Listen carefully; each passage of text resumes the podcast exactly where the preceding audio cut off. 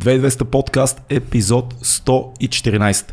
Ако ни гледате в YouTube, под това видео ще намерите линк към всички аудиоплатформи, на които можете и да ни слушате. Ако се кефите на този подкаст, живеете с него, съпреживявате магически моменти с нашите гости, обмислете идеята да станете един от нашите патреони. Това ще ни помогне да останем независими, да каним готини хора и да не се самоубием в бедност и нещастие. Здрасти, Цеци. Ще се опитам по някакъв начин да, да игнорирам това, което казах. Всеки път гледах става някакъв, все по-странно. Гледах някакъв новинарски блок и също един водеш, докато казваше анонса, другия водеш пак си чопляше нещо по таковата и аз така правя. Ама виж, при нас е запазена марка, при тях е просто непрофесионализъм. Да, да. Точно така. Каква е разликата, не знам. Но... Да. Днес знаеш че съм много, много щастлив. Знам. И нашия гост е много щастлив, защото го чакаме от. Доста чакаме време. се да се видиме така в такъв формат mm. от година и половина и повече. Искаш ли да го представиш? Ще го представя, разбира се, с такова голямо удоволствие. На гости. Така. Не е Ради. Ради Спасов, който е кинезитерапевт, физиотерапевт, което се оказа, че е едно и също нещо, много голям професионалист, работи за различни а, волейболни отбори в, а, по света. И не само волейболни, и ръгбито много си го обичам. Знам, че си го обичаш ръгбито и това ще говориме, но ради много ни е приятно да си тук и да си на гости най-накрая. Мерси, Пичо, и на мене също. Едно кораво момче в 2200, най-после спортен подкаст. Ради, какво става? Ти си в България от супер късо време, от една година преди това си във Франция, нали така? Това ми беше втория сезон във Франция. Аз а, сега се прибрах в България, може би при седмица или 10 дни, миналата седмица по средата. Това беше втория сезон във Франция и първият сезон беше малко по-късичък, защото короната ни удари и трябваше да се прибереме. Всичките прекратиха ни сезона, но сега си беше един нормален сезон. Започнахме си август и си свършихме е, сега накрая в а края на април. Там си за волейболен отбор работиш. Как се казва отбора? Или? Казва се Шумон. Града да. също се казва Шумон. Това е едно малко градче в а, северо-источна Франция, повече източна Франция, да. Населението е горе-долу колкото Дупница, обаче там волейбол за тях е нещо като религия. Там много обичат, много обичат волейбола, а, отбор е на добро ниво. Мъжки волейболен отбор, играят в а, Лига А, в първата лига на Франция. Общо взето е доста, доста приятно да, да си част от волейболния отбор там, защото всички уважават, всички се кефат. не са местните герои са там. Да, от местните герои. Знаеш какво ми направи впечатление? Миналата година отивах а, за първи път там и имахме първи ни матч от а, първенството ни беше срещу един наш много голям титулован противник. Тур се нарича отбора и града така. И започваме, се, започваме сезона, първи матч. Аз знам, че е огромно дерби това нещо и доста са, винаги на кантар са тия матчове. И така се случва, че ние ги разбихме. Биеме ги 3 на 0, доста добре, публиката откача. Аз съм викам, о, това е много готино. Сабиен. да. Да, и после отиваме с е, кондиционен треньор на отбора да хапнем една пица в близката пицария. Отиваме в пицарията, хората ни виждат, стават и ръкопляскат и аз викам, мамка му, това е доста, да. доста яко тук. Горе-долу така, така се, толкова е познат отбора в града и е много приятно. Малък град, най-вече е лесно за работа, защото залата ти е близко, а, фитнесът ти е близко, всичко е много наблизко и е доста професионално. Там е волейбол и работа. С какво точно се занимаваш ти в отбора? Обясни го като на 5 годишен. Мисля, че ми бъде по-лесно да ви обясня как протича един мой ден okay. в, в отбора. Примерно, започваме един нормален ден, сутрин имаме фитнес, след обяд имаме тренировка по волейбол. Но ти не си фитнес треньор. Аз не съм фитнес треньор, да. аз съм физиотерапевт. Да. Като физиотерапевт аз отивам на фитнеса заедно с отбора. А, моята работа е зави, зависи от твоите компетенции, но аз, а, аз предпочитам да съм, да съм с, с отбора, да помагам с каквото мога във фитнеса. Примерно, ако някой има нужда от някой да му се помогне с нещо, му се подаде тежест или нещо е такова, е, това е едното. Второто също много важно нещо като за мен, като за кинезитерапевти, ако трябва да следят техните травми и контузии, понякога има играчи, които се възстановяват и аз аз съм отговорен за този процес и също този процес продължава и в фитнеса и аз работя с тях в фитнеса. Също мога да играя като едно допълнително око на кондиционния треньор да следиме за някакви евентуални компенсации или нещо неправилно изпълнение на техниката или mm-hmm. пък а, една екстра ръка, където мога да му помогна. Това се случва по време на фитнеса заедно с а, играчите и после като приключиме с фитнеса, евентуално ако имам някаква друга работа с играчите си я върша, и след това отиваме да почиваме. Хм. Да, след това, а, примерно, имаме тренировка след обяда към 4-5 часа, аз отивам по-рано, подготвям си нещата, където знам, че примерно имам еди кой си играч да дойде в половин час по-рано или 40 минути по-рано преди тренировката, работя с него, подготвям го, някой има нужда от превръзка или нещо да му се направи, или да му се подпомогне, някаква, някаква бърза терапия да направя с него. И след това започва тренировката. Аз с тренировката вече те си, а, те си играят волейбол, те си провеждат тренировката. Аз седа и съм там, евентуално, ако мога да го кажа, бърза помощ, ако нещо се случи. Ти си някакъв... един физиотерапевт за целия отбор. Или сте екип от хора? Екип от хора сме, имам предвид, а, от медицинска гледна точка, аз съм единственото медицинско лице, така ако може да се каже, аз съм физиотерапевт, имаме кондиционен треньор, имаме помощник треньор, имаме старши треньор, имаме статистик, който играе също в ролята на треньор. Екип от хора сме, но специално в нашия отбор имаме само физиотерапевт в, в щаба. В някои други отбори може да срещнеш по двама физиотерапевти, mm-hmm. също и двама масажисти или пък а, физиотерапевт и масажист. Вече много зависи от а, цялата политика и управата на, на а, като стигнеш до американските спортове, там вече е един голям, голям екип от а, физиотерапевти и цял, цял Представям екип. си, да. Между другото, като казах, но аз не случайно казах местните герои, каква е отговорността да се грижиш наистина за здравето на тия герои, местните герои, на тия хора, които си изкарват прехраната и радват публиката с а, здравето си общо взето, с физическите си възможности. Супер яко е. Супер готино предизвикателство, защото тези хора, м- това са професионални спортисти и за тях е много важно да е на 100% постоянно, защото ако не си на 100% това се лечи по време на тренировките и на матчовете, съответно и не се представя добре играча и също и отбора ни дърпа назад. И това много те натиска да бъдеш максимално колкото се може по-оптимален в работата си, да, да се опитваш да, да мислиш тук какво може да подпомогнеш и така нататък.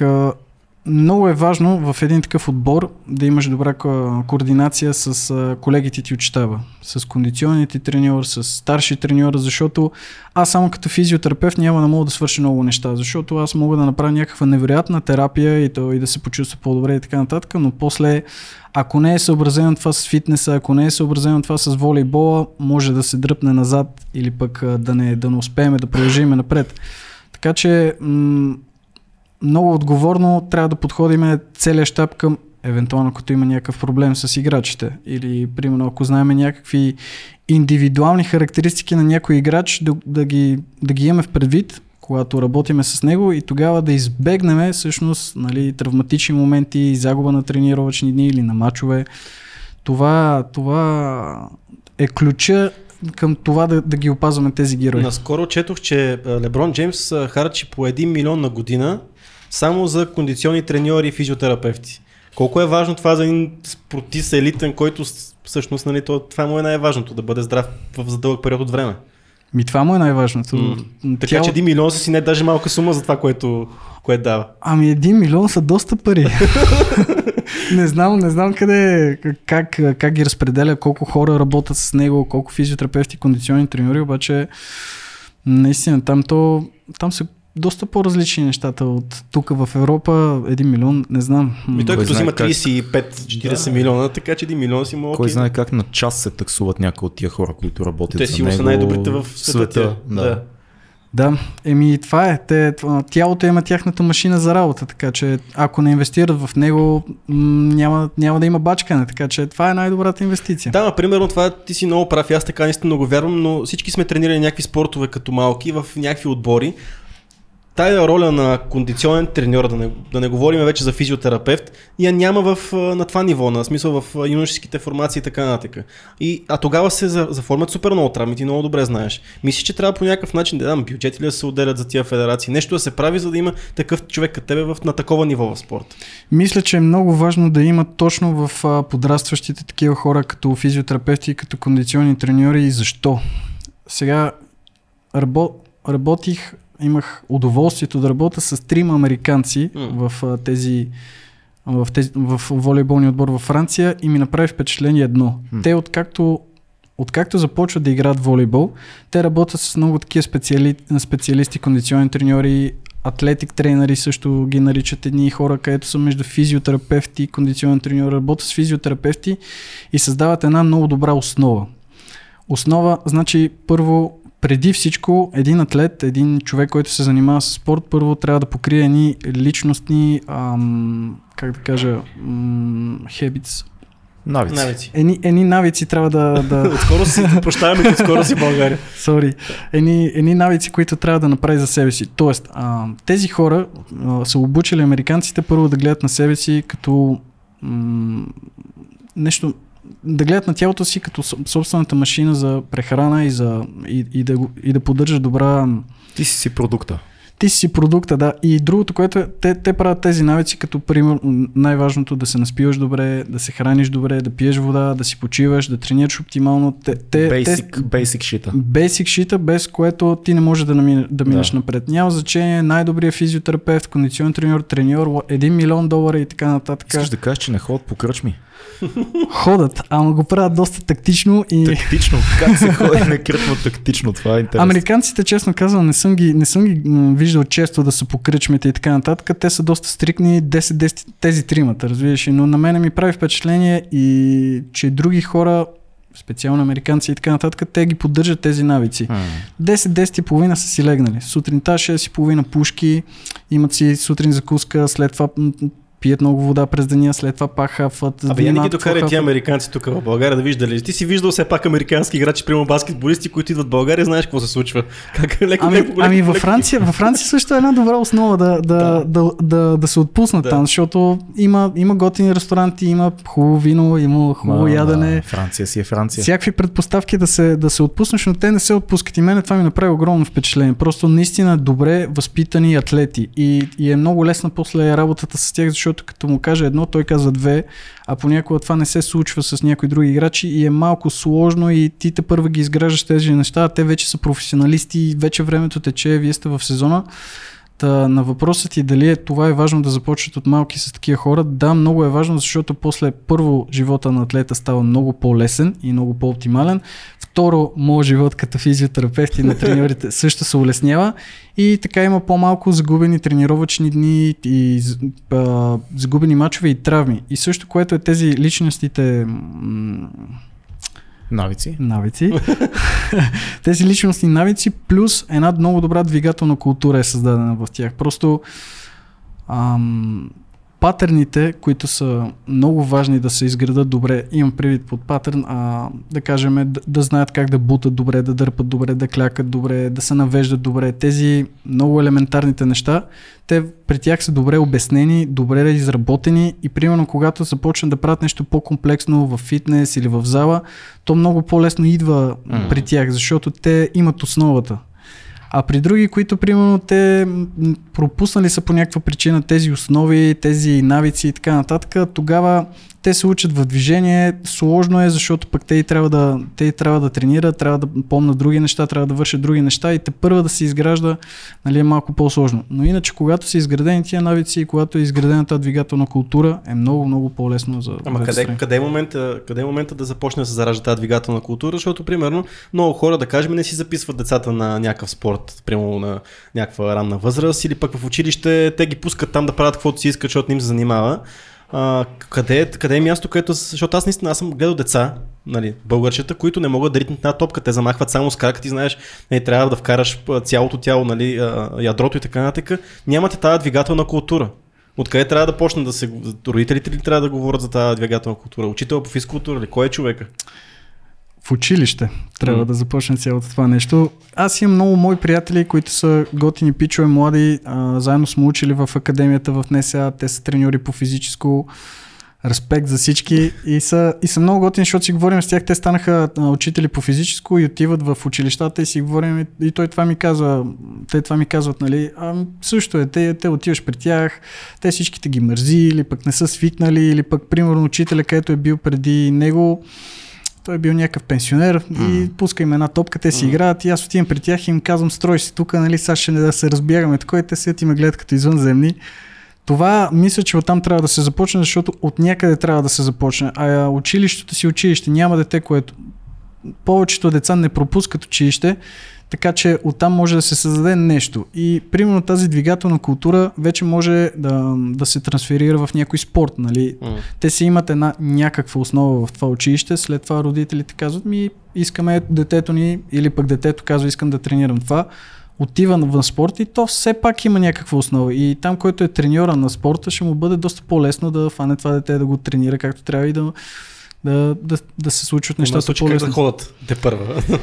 Еми да, аз, аз не мисля, че, че е чак толкова зле положението. Честно казвам, напоследък ми прави впечатление, че доста така се промениха нещата. Не, не сме чак толкова зле. Разбираш, аз съм... Окей, Навлязоха ли млади учители по физическо вече? Лека по лека. в моите очи да. Може би защото съм от академията и там имам много такива колеги и... Академията не е надфис, да кажем на зрителите. да, бе, аз а е спортната академия. нали? Национална спортна академия. Спортната академия да се използва в друг Да. смисъл. Да, и там завършват, там завършват много хора, много кадри и тези треньори са вече готови за широкия свят. И има, има много училища, където имат нужда от а, треньори по физическо и биха свършили добра работа там. Толкова по-респектиращо е да видиш един човек, който е на 24, 5, 6, ако ще и на 30, който е във форма, стегнат или дама, Да. нали, които виждаш физическото присъствие на този учител по физическо. Обратното на клишето, с което всички сме свикнали Да, по някакъв дебелечето. начин, един кембе, от, който мята една топка, Да. държи едни ключове, занимавайте се с нещо, понякога мирише на алкохол. Нали, неприятно е, но сме виждали, виждали Еми, ние сме израснали с такива учители сега по физкултура. Да. Нали? И, и, и гледа момиченцата палаво. Айде да качим още едно ниво Това е, нагоре. не, е вече, това е първо ниво. Това е мен, първо това е ниво. въпрос. Осмокласничките са тук. Ха-ха-ха, и случа мустак. Нали, ужасно е, знам. Но да, има, очевидно има, има някаква нова вълна. Учители и по физическо и други. Ние сме си говорили доста с млади учители. А добре, в волейбола, кои са най-честите контузии, които ти виждаш? Колена ли е проблема там? Всичко. Всичко. Всичко. Различно е. А, значи, по принцип, статистически, най-честата травма в волейбол е изкълчването на глезена. Аха. Много често се случва играч да скочи, да се приземи на криво. Много често се случва, понеже те се придвижват на блок и те са едни латерални движения. И Чакай, предвижват се на блок, обясни. представи си както е мрежата волейболната. Така. И има един елемент от волейбол, който се нарича блок. Тогава състезателите скачат, за да може при атака от, от усрещния Да отбор те да блокират. блокират Разбрах, топката. окей. И там се случва едно латерално движение точно на мрежата. Имам предвид, те се предвиж, предвижват настрани или наляво или надясно. С скока. С колка. Окей. То е предвиждане, предвижване, скачат и след това се преземяват така, хем, хем са във въздуха и като преземяват, е- преземяват на една страна. Малко е. О, Тоест не, да, окей, представям си го сега като обясняш. Не е скок нагоре, надолу на Не е едно място, да. а е леко на една страна, което става много дисбалансирано, като се А, а, приземяваш. и, а, и скачаш до други хора, където мога да примерно настъпиш кръка на другия. Точно А, така, да. Точно да. Този... Имахме един Много случай. Имахме един случай точно на плейофите, започва най-важното, най-важният момент от а, м, шампионата, плейофи, тогава започваме четвърт финали, имаме няколко тренировки преди първия матч от плейофа и се случва точно този момент, един от, един от играчите ни от стартовата шестица седмица, така точно това се случва, скача, бута се в друг играч, стъпва на криво и гледа на бомбандира и след това започва веселата част. Вау. Твоята работа започва тогава. Да, моята работа. Ама а, това на тренировка казваш. На тренировка, да. Колко често, по- по-голяма част от контузиите имам чувство, че се случват наистина на тренировка и никой не ги вижда, а, защото все пак много повече се тренира, отколкото да се играе, нали, да, да има среща. Така ли е или, или по-скоро много се пазят а, играчите да не стане някоя беда тренировка? Ами, специфичното, раз, разликата между матча и тренировката е, че в матча малко, малко адреналина много върви. М. И там, примерно, дори ако се случи нещо, ти ще го разбереш малко по-късно. Да. Нали, ако се случи по време на матч, значи тогава наистина, тогава наистина травмата е по-сериозна. Да. И тогава е по-неприятно. Но по време на матчите те играят, те не мислят толкова много, адреналина върви и когато адреналина върви, тогава болката е доста второстепенно нещо. Ти в главата ти е, че трябва да направиш, трябва да ти играеш тази топка, трябва да спечелиш този гейм, този матч и така нататък. И вече, примерно, след, или след, след матча се усеща, след матча не чак толкова, но на следващия ден получавам няколко съобщения по WhatsApp. Тези, тези хора, с които работиш ти, те са професионалисти, нали така? да. Те работят волейболисти. Това са мъже, професионални волейболисти на дадения град. Ти си на колко години в момента? 20 и колко? 25. 25. Р- Колко е средната възраст на волейболисти, с които работиш? От 20 до 40 в нашия отбор. 40. така, това са едни големи мъже, които са сигурно по колко средно като височина. 2 метра. 2 метра. Ти си колкото нас горе-долу. Среден тип мъж, тъй да кажем. А, и получаваш ли като един млад тип в този отбор, идващ от България, млад, не на 2 метра висок, получаваш ли егота? Защото всички знаем за егота на, егото на спортиста, което не е лошо, трябва да бъде там, но не прави това, ти казвам аз, той го прави или това трябва да го оправиме, това си е добре. Такъв Аз знаеш като отговори. Италия какъв а, физиотерапевт, той е тук ми казва това да, Да, правя. да, примерно, Примерно. да. Разбира се. Това- не, не, това е... Много ме кефи, ти ни обяснява и той да казва, да, разбира се. Да, Наистина е така, разбираш ли, защото тия хора са срещнали много като мене, много а, различни физиотерапевти, различни хора, различни хора са им говорили различни неща, да. Ам, имат различни убеждения, имат различна култура, както си говорихме, тази основата и е, всеки, всеки е много специфичен, всеки е много универсален, всеки има его, разбира се, на някой е в повече, на другия е по-малко, а някои няма чак толкова самочувствие, други пък имат много, пък нямат много покритие. Това е нещо съвсем нормално. Дори и да не са спортисти, той при хората е така. Как се справяш с това? Ами, адаптира се. не. Зависи, трябва да намериш един индивидуален подход към всеки, към всеки спортист, към всеки човек. И когато в началото е сложно, и то не само в началото, целият процес е малко специфичен, защото, примерно, ти почваш да разговаряш с този човек, почваш да си прид- придобиеш някаква представа, започвате да работите, виждаш ти неговата енергия, неговото желание към целият този процес, после виждаш как той се почувства, доволен ли, не е ли доволен, защо не си доволен и така нататък. Не съм доволен заради това, това, това, окей, значи ще направим това по, само че по друг начин, по който ще ти скефи. Доволен ли си? Супер. Що? И пак го обсъждаме. Общо взето е доста опознавателен процес почти през цялото време. Гледам, така, гледам така да ги разделям нещата. Много... Но спокойно да работиш, търпеливо, защото ти практически работиш с едни великани, които могат да бъдат много сърдити великани, които трябва да излязат да спечелят един матч. Те са войни великани. И в един момент някой като теб идва и им казва, аз знам кое е най-доброто в момента за теб, господин Великане. Слушай ме, ако искаш това кръче да остане здраво. Нали? Много е, наистина се изисква вероятно много търпение. Ами, истинс, истинската оценка е примерно като му казва, е, великане, трябва да направим това и това и това. Не искам, на мен е така ми е окей. Хареса ми как звучи великан. Не искаме. А, Слушай, брат, не, не, просто аз... Да, готино е това. да. И, и, и му казва, и тогава той, е- той е търпение, окей, разбиране, търпение, М. търпение, разбиране, обаче трябва, да- трябва да държиш на своето. Това беше следващия ми въпрос. Кога натискаш? Има моменти, в които трябва да натиснеш. Да. Обаче, освен, че първо като натискаш, трябва да си уверен, това е със сигурност е така. И второ, като натиснеш, трябва да, трябва да свършиш работа. В смисъл, имам предвид, ти идваш проблем, ти имаш проблем, идваш при мен и ми казваш, абе, имам този проблем, и аз ти казвам, виж какво трябва да направим това, това, и ти ми казваш, е, сали бе. Сега, да, сега го правим. А, тако, викам, не, не, не, сега ще го направим. Правим го сега. Как е? Ми, по-добре. Сигурен, си, че е по-добре. Да, гледай, тук мога да направя това, това. А, окей, значи следващия път, като ти кажа, няма ми се правиш много интересно. Обаче, Биеч. Bulgarian streets. обаче, понякога, понякога, нали, това е перфектният сценарий. Да. понякога, нали, не се получава много добре и той започва да се сърди и ти почваш малко така си викаш, абе, дали е така? Това Съмня, верно? съмняваш се в себе си. Съмняваш се себе си и после се, се пребираш в щаб каютата вкъщи, почваш да четеш и виждаш, абе, тук може би съм, не съм го направил правилно или пък ето бе, то така си пише, аз съм сигурен и в моя в главата ми е така и опита ми казва, че е така, утре ще му кажа аз на то. Бързо ли се апдейтва физиотерапията в световен мащаб в момента? Защото всички знаем, че като цяло медицината и науката много бързо се развива в момента. Постоянно, особено пък на тема здраве, спорт, движение, излизат непрекъснато статии. Интернет е превъртял, половината са судонаука, половината са бро сайенс, но предполагам, че има и много сериозни източници, които също бързичко се развиват. Или вече познаваме тялото и сме превъртяли играта. Не, това... Не, нали? Не, не, не. Апдейтваш ли се много? Опитвам се, да, опитвам се да се апдейтвам, защото м- ако не се апдейтваш, ще правиш неща, които най-вероятно може да не са много ефикасни, много ефективни или пък ам, те преди време са вършили някаква работа, обаче всъщност ти може, ти, ти според новите апдейти, според новите изследвания, според новите статии, може да видиш, че това, което се е правило преди, всъщност ти може да направиш нещо друго, което да свърши повече работа и за по-мал, по-малка, за по-кратък период от време и това е много важно, особено когато работиш с професионалисти в спорт и така, ти нямаш много време.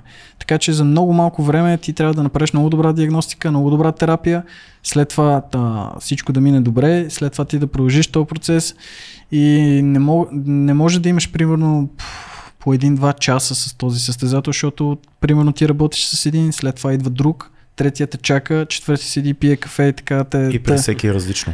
И при всеки е различно. За това ти трябва да се ориентираш доста бързо в обстановката и за, и за това трябва да следиш апдейтите, примерно да видиш при даден проблем.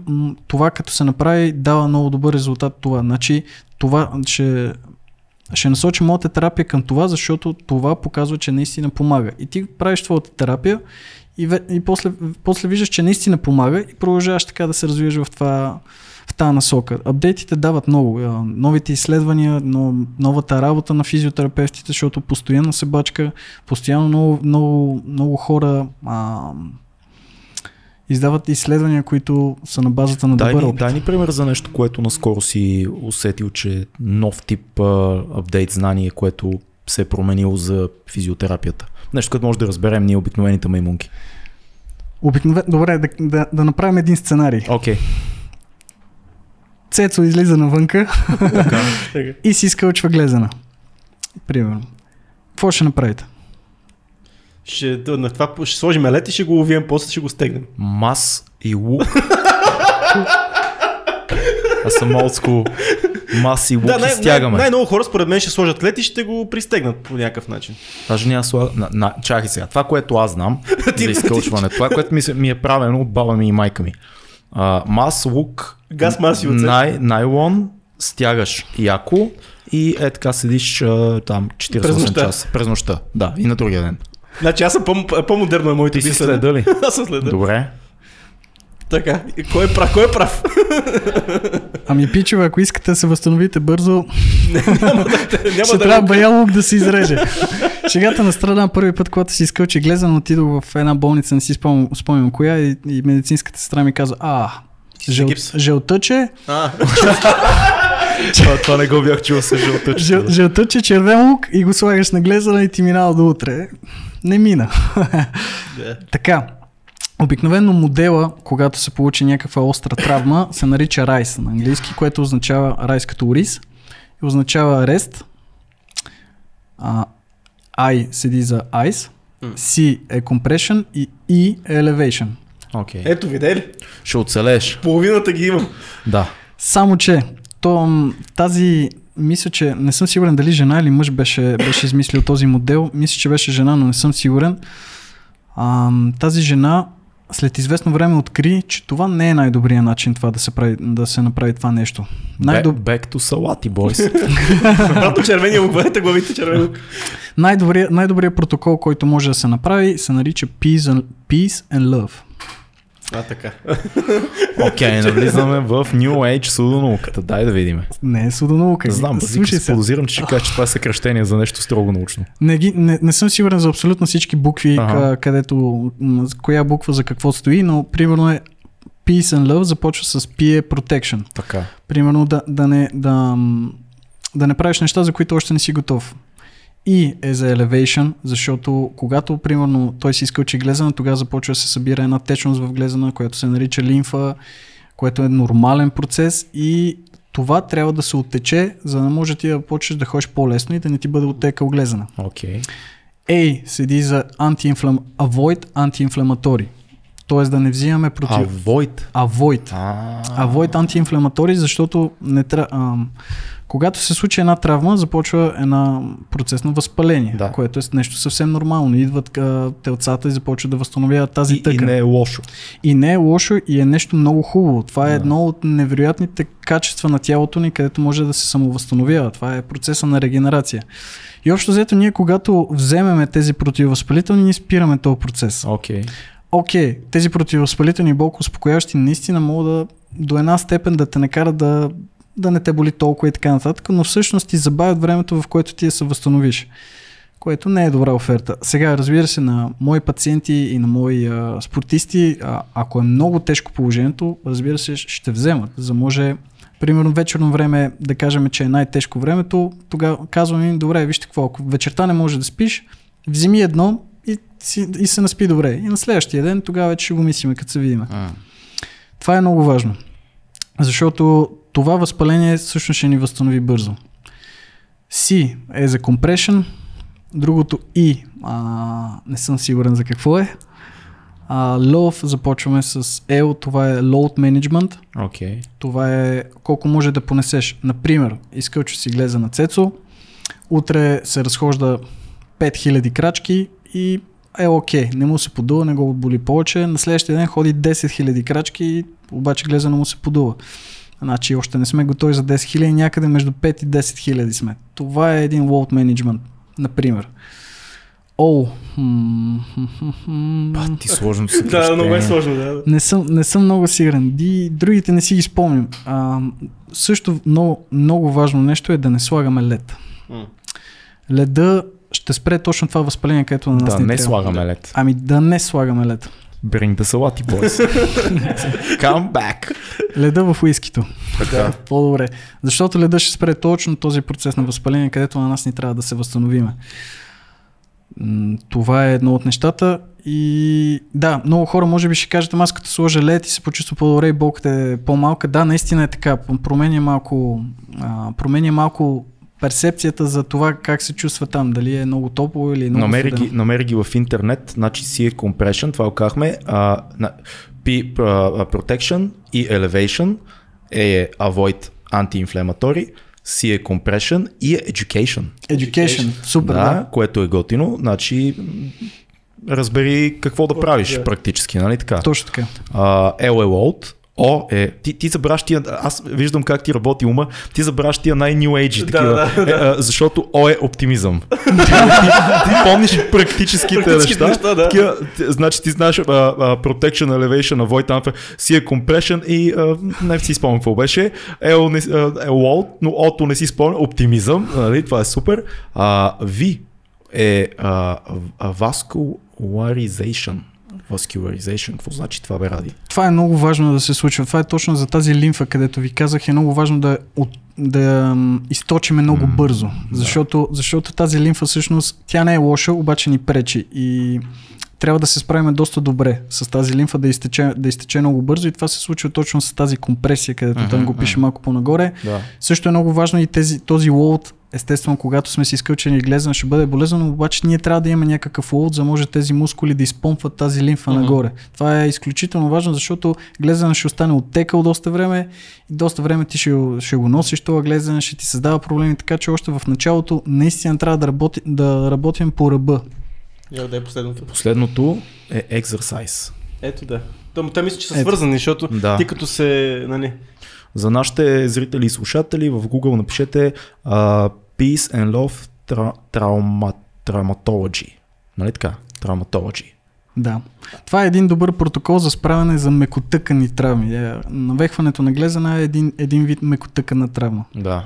Между другото, тук сега много хубаво минахме по този начин за по-приложимите съвети, защото нали, ние си говорим за професионалните спортисти, но Ние се скъсваме 99 да пукаме волейбол с Цецо Да. тук в парка за Имов преди подкаст плющим волейбол. Но 99,9% от нашите зрители не са професионални атлети, а са нормални хора, които някои ходят на фитнес, някои тичат, някои ходят на лостове. Къде идва приложението? Къде приложението? Къде идва тук присъствието на физиотерапевта в живота на то обикновения спорт, леко спортуваш? Други Recreational, train... Recreational athlete се води между Много другото. английски стана. Да, да. подкаст. Къде, къде влиза приложението на този, на този човек като Да. тебе в нормалния живот? Надявам се никъде. Да, окей. Ако моето приложение влезе, значи имаме някакъв проблем, но това е нещо съвсем нормално. Всеки човек, който спортува и е активен, най-вероятно ще се сблъска с някакъв проблем по тялото си. Да, едно по едно, едно по едно, ако искаш да минем нещата, които се ти спомена. Повечето хора ходят на фитнес. Супер. Базовото нещо, особено мъже, да, всъщност и много жени напоследък, М, даже да, четох даже- изследване, че са се увеличили Със сигурност много, много са се увеличили. Да. А, кои са нещата, които пропускаме често в фитнес залите. Тук е момента да поздравим нашия приятел Тарек Штели, който е причината да се познаваме с Ради от преди доста, доста време вече. И така, е, един човек, с който може да работите, ако не искате да пострадате в фитнеса, е Тарек, примерно. А, но кажи ни ти като човек, който е бил в залите, бил е на лостовете, даже с доста сериозни постижения в тия неща, но кажи какво, какво бъркат хората, когато отиват Се да случи тренират. нещо лошо. Да. Знаеш ли, щях да цитирам точно Тарек. Mm-hmm. когато, започна, когато започва въпроса, точно Тарек ми излезе в главата. Той е на ниво легенда вече, не цитати. Цитатите на великана. Ама той каза нещо много правилно. Той каза нещо много правилно, че всички начинащи е най-добре да започнат с треньор или човек, който има опит в тренировките. Да. Да, защото, защото ще ги насоча през цялото, през, през цялото време. Нали? Ако са индивидуални тренировки, ще бъде най-добре така, защото ако ти си ходиш на фитнес, на острови и така нататък, излезе някакъв проблем, най-вероятно този проблем ще може да се оправи. Кели Старет има един много добър физиотерапевт и кондиционен треньор, един американец. Той е написал uh, Becoming the Supple Leopard. Това е една книга Библия за физиотерапевти и кондиционен Как се треньор. превежда това на български? Ами, Да бъдеш... Becoming a Supple Leopard. Цялата, цял, концепцията на книгата е, че така трябва да бъдеш подготвен, че няма нужда да, да, да загряваш, да разсягаш каквото е да било. Ти трябва да си Веднага готов да си- като леопард, за да скочиш за Това газелката. възможно ли е? Разбира се. Без да загряваш, без да подготвяш тялото. Ти какво викаш след 30 сложно? Какво Не, не. Аз загрявам да седна на стола. Бил съм на лостовете в парк само за подкаста да съм форма. Не, не, не, не. Възможно е. Възможно е, но това е един дълъг процес. Също не е дълъг процес. Въпрос, въпрос на, опоз, на опознаване на тялото, добра работа. Някои хора м- генетично могат да се справят доста по-лесно, други малко по-сложно. Там, нали, вече изпадаме други теми, но той така казва, проблемите, 99% от проблемите могат да се оправят в залата. Тоест, ако проблема най-вероятно е излез, излезна от залата, може да го оправим в залата. Много често се случва една грешка между, между провокацията и адаптацията. М. Някои хора, примерно, когато, когато се случи този травматичен момент или пък леко по леко започва да се оформя тази болешката, сеш се в рамото, където те боли, окей, ще отида, ще направя малко лежанка, може би ще мине, топа не минава и продължава да става по-зле и по-зле, по-зле. Тогава това е специ, специфичен момент, където провокацията минава нивото на адаптацията, или пък, примерно, Цецо отива на, на комия мине и след това спира след известно време, защото най-вероятно... Аз тогава те следих доста, между другото ми беше доста интересно и ти, нали, спря по едно време Да. и аз си викаме, то Цецо дали се готвил за това комия мине? Може би не, може би да, не съм сигурен. Та, според мен много често се случва тази грешка. Провокацията да бъде повече от адаптацията и тогава се случват тези неприятности и, и тогава се виждаме нали, с хората. А, тогава, тогава хората идват при мен и ние ги обсъждаме, окей, какво направи във фитнеса, ами направих това и ме заболя това. Окей. Кое е най- най-честите неща, на които попадаш за такъв разговор? Защото 100% извън професионални спортисти имаш ко приятели, които като стане нещо, ама ради, боли ме, еди, какво си, кажи нещо. Имам, да. Ам, не мога да ти кажа често. Може би рамене, кръст, може би кръста също е една много, много специфична област. Ма не е ли за всички Стара, спортове? стара моя любов. Не е ли за всички спортове този кръст? За всички спортове. Кръста, кръста трябва да носи, кръста трябва да е здрав, така че не избягването, примерно, нали, да не правя нещо, защото кръста евентуално мога да ме схвана или да ме заболи, значи нещо или не го правиш както трябва, или пък има някои неща, които трябва да се подобрят в тебе. Понякога тези контузии, да кажем в кръста, се пораждат или или, или поради липс, липса на мобилност в ставите, или поради а, мускулен дисбаланс, или поради а, изпускането на тази линия между провокацията и адаптацията. Съгласи се обаче, всъщност не се съгласява и опровергай ме, но подозирам, че мъртвата тяга в България, пак казвам в България, пребала повече кръстово от всички други спортове взети заедно. и то не защото мъртвата тяга е Между другото, само да, да, да, да, вметна тук, а, при Роган беше на гости, сега ще ти как се каже, един стронгмен, който казва, никога не правете мъртва тяга, ако не тренирате специално да правите мъртва тяга. Не, мъртвата тяга е супер Аз се упражнение. харесвам много, обаче това е той го каза човек, който направо сигурно е дигнал а, света в мъртви тяги. Значи, за мен със сигурност е едно от нещата, които ми е пребал дисковата херния, мъртва тяга на 20 и там колко една-две години, без никакво знание какво правя, просто гледаш какво правят големите в залата и си мислиш, че и ти трябва да дигнеш тази штанга или се учите грешно с някой приятел, но знам за много, много хора, които мъртва тяга или клек ги предсаква повечето пъти е мъртва тяга. Има ли митология ли е това? И, и отново казвам, нека да не заклемяваме упражнението. Имам много приятели в а, средите, свързани с бодибилдинг и с трибой и така нататък. Шадаут за всички тях. Знаете, че не, не трашвам тягата, да. не пишете в коментарите, е тягата, бла, бла, тягата, не, разбираш, не откачайте на тази тема. Това е като политиката и, и, и, и расовите въпроси, мъртвата тяга. да. нали, не откачайте, харесвам това упражнение, не го правя, защото съм пребан, но го харесвам. Обясни, Ради, каква е тая магия на мъртвата тяга? Колко са според теб изгорелите кръстове? Ще ви върна малко преди, mm-hmm. когато си говорихме за тези, за основата, където трябва да се направи. Мъртвата тяга е едно прекрасно упражнение, където несъмнено може да изгради много здрава физика, много, много голяма сила. Въобще тягата и клека са супер упражнения, където трябва да присъстват навсякъде. Но ако се върнем малко по-назад и примерно имаме имаме тази а, физическа култура и физическа основа, защото ако изградим един правилен патърн да се навеждаме, мъртвата тяга ще, ще се редуцира, грешките в мъртвата тяга ще се редуцира доста добре. Ако имаме добър патърн да, да клякаме, тогава вече и също грешките в клека ще се намалят. Общо взето трябва да имаме много добра основа, защото примерно когато и да имам някакъв пациент с а, проблем в кръста поради мъртва тяга или поради клек, аз му казвам, примерно той ми казва, като клекна и почваме да боли кръста. Окей, клекни. То, самото клякане или самия опит за клякане ти казва много.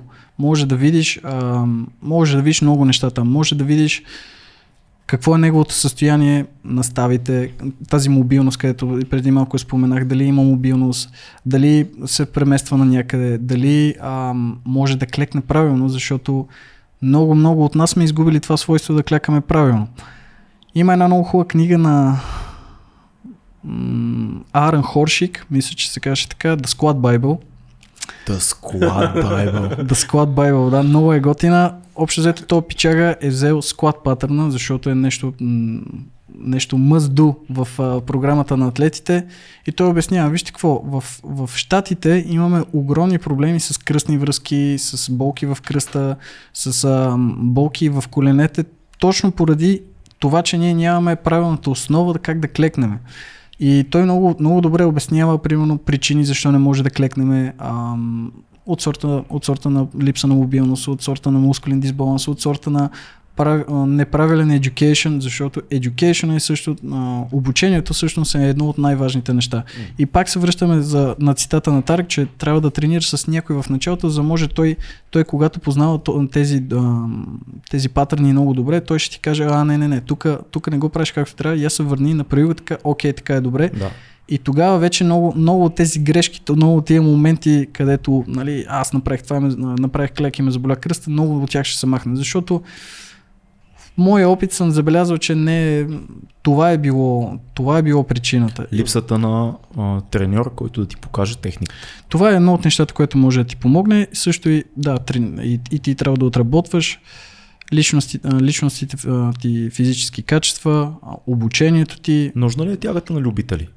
Според тебе? Ако ги кефи, да. Ако ги кефи. Много, Ако много, ги много готино. Между другото, аз мога да дам с личен пример как се да. контузих единствения път, когато съм се контузвал от а, мъртва тяга, защото мен винаги ме е вървял клека и тягата. Било ми е винаги приятно, дигал съм много килограми, защото съм, така съм построен какво да направя. Единственият момент, който а, се контузих и скълчих всяко иляшна става, а, беше когато, да, да, това вече диагностицирахме тогава, а, реших да, защото правих, гледам всичките, които са в фитнеса, че правят много яки килограми, като са боси. И аз викам, ще сваля обувките и ще видя как е тогава. Обаче аз вместо да започна с до някакви килограми, които са на 60% от това, което да. мога, аз реших да си правя същите тежести, когато с бос, същите тежести, както с маратонки. Да. И разбира се, на първата по-тежка, по-голяма тежест, изпука брутално, разбира се. Про- променям сто, стойката и веднага се получава. Според мен, според мен малко там е било трика биомеханично, защото mm-hmm, не, не е толкова било до не знам, предполагам, не е било толкова до килата, може би когато свалиш обувките, тогава вече се променя. Променя се стойката, да. Много, много неща се променят и то е в основата ти точно, където mm-hmm, ти нямаш, обувката ти дава малко повече височина, Да. ако е с висок ток, тогава малко те навежда и напред, а, дава ти мобилност на глезена, малко е по-различно. Така че опипай почвата. Точно, Ето, да. Пак е е. провокацията и адаптацията там. Разбираш, опипай почвата, ако без никакви кила нямаш проблеми, служи малко, окей, може би леко ме дърпаше, дръпна назад. М. Там е. Добре, Преди като, малко- като сме почнали да. консултацията, безплатната консултация, на която ни дава право 2200. Добре, Рай, аз съм, аз съм ти казал, знаеш, аз съм си с дискова херния, даже май са две. А, аз правя само лостове в момента, от около година и нещо. Има ли нещо, което мога да правя, докато тренирам по този начин, което да подобри а, проблемите, които се появяват и изчезват с кръста? Аз до ден днешен, като се навеждам, понякога ме заболява кръста. Опитвам се да се навеждам както трябва, работил съм и старек за това и така нататък. Бе, има си моменти, в които така леко настръхвам, защото не се знае какво ще стане. Отдавна не съм имал проблеми. Наясно съм, че трябва да работя много кор, как се казва, поне, Ядро. а? Ядро. ядрото, да, но има ли нещо, което пропускам аз? Говориме за дискова херния на L5S1. До, докторе. Докторе. знаеш, ли, знаеш ли, много често слушам подкастите и се чува тази херния, хернията, хернията. Тя е истинска ради, тя не е в главата ми. Имам документи, имам снимки. И аз си викам, мамка Морли, не трябва да поговорим за това. Да, Ето сега да, тази сега ни е възможност. паднал, имаме време. Знаеш ли, е, преди малко си говорихме за апдейти и за изследвания и има едно изследване, много интересно, излезе, не знам, преди няколко години, не е чак толкова съвсем много, не се открива топлата вода скоро. Обаче излиза, че много хора, които нямат болки в кръста, имат херния. Така е. Да. М- много хора понякога м- имаш херния, нямаш симптоми. Имаш херния, имаш симптоми. Обаче се оказва, че всъщност хернията и структурните, зависи от, структур, от структурната увреда и структурните изменения, не винаги структурата е равносилна на болка или на симптоми. Така. Болката е много комплексно, много, много комплексно нещо и много, лесно е, много е лесно да обвиняваме структурите. Примерно, мен ме боли кръста, отивам на доктор, абе, я да направим рентген, няма да казвам, но, се, но някой... Ядрено-магнитен. Да, Да. да. ядрено, понеже рентген Аз някои, съм си правил ядрено-магнитен. някои, някои доктори а, пращат на рентген и така нататък. Първо и на рентген ме пратиха, но после си отидох на Да. ядрено-магнитен. Да. Я да, да отиваме на ядромагнитен, отиваш на ядромагнитен, був херня, а ето заради това те боли, ти си... съ- съдържимото на, на прешлена ми направо плющи в нерва. Мисъл, Сериозно? на ръба съм, брат. Не, не е майтап. Има е такъв болон под това беше преди години, сега не знам как е. Може да се е поприбрало вече, защото спрях да правя някакви Е, изсилвания. Сега ще ти хвърля друг апдейт. Също, Да. Има и други, също един апдейт, едно изследване, където всъщност показва, че тези, тези полуползни ядра, където okay. изкачат, всъщност те се прибират след известно време. Да, да, факт. Прибират се, както и кръстни връзки се възстановяват а, скъсани, може би не напълно, но също се възстановяват, минискоси се възстановяват, тялото се, тялото се възстановява по един или по друг начин. Също може би, когато си правиш ядромагнитен резонанс, излизат много дегенеративни изменения на този ядромагнитен резонанс. Примерно доктор го чете и там има много, примерно 4-5 реда с еди какво си изменения, еди какво си изменения. Понякога тези изменения не ни създават никакви проблеми. Това Мгм. са нормални изменения на тялото ни, които ние растеме, ние остаряваме, както косата побелява, така и прешлените остаряват. Да. И, и ставите, и, и, и костите. Това е... Имам и от двете, бяла коса и стари прешнени. Но не е задължително да, да ти създават проблеми. Идеята е Ще, не се предавам. Закачай тежестта, лостовете са там, готов съм. мъжко. Знаеш, че съм куче, ще захапя лост с зъби. Ако имаш проблем с тягата, а, бих направил така. Колко ти е важно ти да правиш тяга? Не искам да правя тяга. Не По-скоро въпросът ми е какво мога да правя от нещата, които правя в момента, по-скоро лостове, които да помогнат за това кръста ми да функционира добре в живота. Да не ме боли, като се навеждам, като трябва да вдигна нещо, да не го мисля. Е, такива някакви неща. Ох, ти, ти, ти си купнееш за тяга. Защото, защото, да, много е важно, примерно, ти ако не искаш да правиш тяга, няма да направим тяга. Тогава ще измислиме нещо по... Не, не, искам да правя тяга. Говорим за лостове. Тогава, тогава мислиме нещо по-функционално. Примерно, фащам те и ти ми казваш, абе, като се наведа по този начин и тогава изтръфваме, побия тръпки или пък имам болка. Показваш ми, навеждаш Мгм. се, и аз, и аз през това време те наглеждам. Примерно казвам ти, окей, сега боли ли те? Да, боли ме по еди кой си начин. А, примерно аз ти казвам, примерно застани в тази позиция, се наведи пак боли ли те, не, не ме боли, или пък боли ме, боли ме по-силно и това ми дава една информация. Моята диагностика е малко по комплексна. Трябва, Мгм. трябва да те вкарам в неприятното движение, да видя какво се случва там, да направя някои, евентуално ако, се нужда, ако има нужда някои модификации и след това да пробваме. Как си? По-добре съм. Значи бачкаме в тази посока. Не съм по-добре, даже съм по-зле, о, чакай, ще, ще измислим нещо друго. Ако искам да, да ти фиксна нали, то- то- този патърн, да се навеждаш или да взимаш Модел някакви... на поведение. Мо- м, тези модели на движение. Модели на движение. Моде. Модели на движение. Да. А, ще влезе директно в модела на движение, разбираш, и там ще бачкаме, там ще бачкаме, там ще бачкаме, ще Тоест дигаш. няма, няма нещо, което правя сега като спорт, което може да помогне Аз сега, точно и това ще да продължим след това. Мгм. Ако искаме да оправим модел на движение, влизаме в модел на движение Окей. и там работиме. А с лостовете, м- това е един от, един, един от митовете също, нали? Примерно, болите кръста, трябва да правиш кор. Хм. Сериозно ли е това? Добре, да, нали е пояс, който е свързан с цялото нещо. И а, това, което аз поне знам и съм чувал, може да е тотално невярно, сега ще ми кажеш, че логиката е, че по някакъв начин се надяваш сто... кора, ядрото, стомаха и целият пояс около него да компенсира по някакъв начин тежестта да не пада върху кръста. Да компенсира, да бъде силно, за да не разчиташ само на кръста, когато си в компромисни ситуации, навеждания, Загубихме младите екстензия. Не, не мисля. Не мисля изобщо. Кръста е създаден да носи. Mm. Ломбалните ти прешлени, те са, те са по-големи от другите, от рокалните, от а, а, шийните ти прешлени. Те са големи и те трябва да носят. Тоест не можеш да компенсираш по никакъв начин. Това ли ми казваш? Не, не, може, да компенс... може да компенсираш, обаче много е комплексна болката в кръста. На quick фиксове, примерно напри това или пък кора е така нататък. Понякога може да, да, да бъде въпрос на, на кор, на ядро. Понякога. Но не мога, не мога да ти дам точен отговор, защото е комплексно. Най-вероятно може да бъде въпрос на кор, може да бъде въпрос на мобилност на ставите, може да бъде въпрос на, на, този, на тези модели на движение, където не ти е, а, не си окей с тях. Може да е много по-комплексно. Ама виж колко е странно. А, ако правя коремни преси, а, как се казва, лек лифтове на лоста, пак усещам кръста, ако не внимавам. Ако не е много контролирано, ма дори да е много контролирано, на другия ден ще има мускулна треска и в кръста, винаги. Мускулната треска лошо ли? Еми, си, така, много зловеща мускулна треска. Като на, на болка, не е мускулна треска. Ами, дръпни или пък, примерно, ако го правиш това, сгъни коленете, за да ти Мгм. бъде по-лесно или пък а, скалирай го. А, Да. Разбираш, ако правиш сгъвания, Да. прави изометрия. Примерно, сгъни коленете, сгъни тазобедрените стави на 90 градуса, стой в изометрия. 30-40 секунди, направи така няколко серии, утре виж как си. Има ли е тази зловеща мускулна треска? Абе, има нещо, но е лекичко. Мгм. Понася се, окей, значи ще, известно време ще работи така.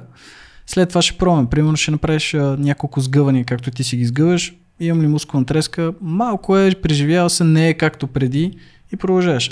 Скалирай го. Истината е, че аз да ти кажа, последната година и половина дори не правя някакви упражнения за, за корем повече. Това, до което достигаме, че всъщност формата на, на визията на корема не ми е толкова важна, естетизирането, защото е въпрос на храна реално. Аз съм лек по принцип и не ми е много трудно нито да имам плочки и така нататък. Не, не ме впечатлява това отдавна. Въпросът е, че ако ти правиш набирания правилно, ако ти правиш кофички правилно, ако ти правиш дори лицеви опори правилно, корема работи. И то е непрекъснато фактор и не знам доколко има нужда човек излишно да прави и коремни преси, освен ако не е бодибилдър и там не гони 8 и така нататък. Вече бълки преса да има. Какво мислиш? Знаете ли кое е най- най-добро, е, едни от най-добрите упражнения за кор, за корем и за ядро? Бъл, бъл, те, които трябва да балансираш. Примерно. Всички упражнения. Всички упражнения, добре. Всички. Ако говориме даже за клек и тяга, те Е, да. много, много здраво стимулират ця, цялата тази абдоминална мускулатура, защото а, трябва да се брейснем, трябва да се стегнем много добре и това, Да. е, това изисква една много добра стимулация на тия Ама мускули. точно активация не е ли това, защото много хора, които тренират в фитнеса, примерно, не знаят как да активират ядрото. В смисъл, те си правят всичките упражнения, които са много ценни за цялото ядро, но те не го активират по някакъв начин. Връщаме се в училище на Да, ето, Education. ето, да, направихме, направихме пълния кръг. Връщаме се в училище на Education и там, там е много важно. Примерно, сега не знам колко трени, а, учители по физическо ще, ще учат децата как да се брейсват и така нататък, но важно е да, да, да, имаш, да имаш малка представа как, как се случват нещата. Ама ти ако започваш да се занимаваш с тежести, наистина трябва да има някой човек с тебе, защото Факт. ти ще слагаш тежести, ще слагаш, окей, абе, то ня, така в YouTube каза, нали, да се стегна така, почваш да правиш, ама пак ме реже кръста. М- сложно. Ако работиш с тежести, наистина трябва да има някой, който да ти помага, защото тежестите е нещо супер, може да изгради много сила, много, много голяма, много добра физика, ама ако не е добре проследено, ако не е направено добре, може да ти създаде доста проблеми.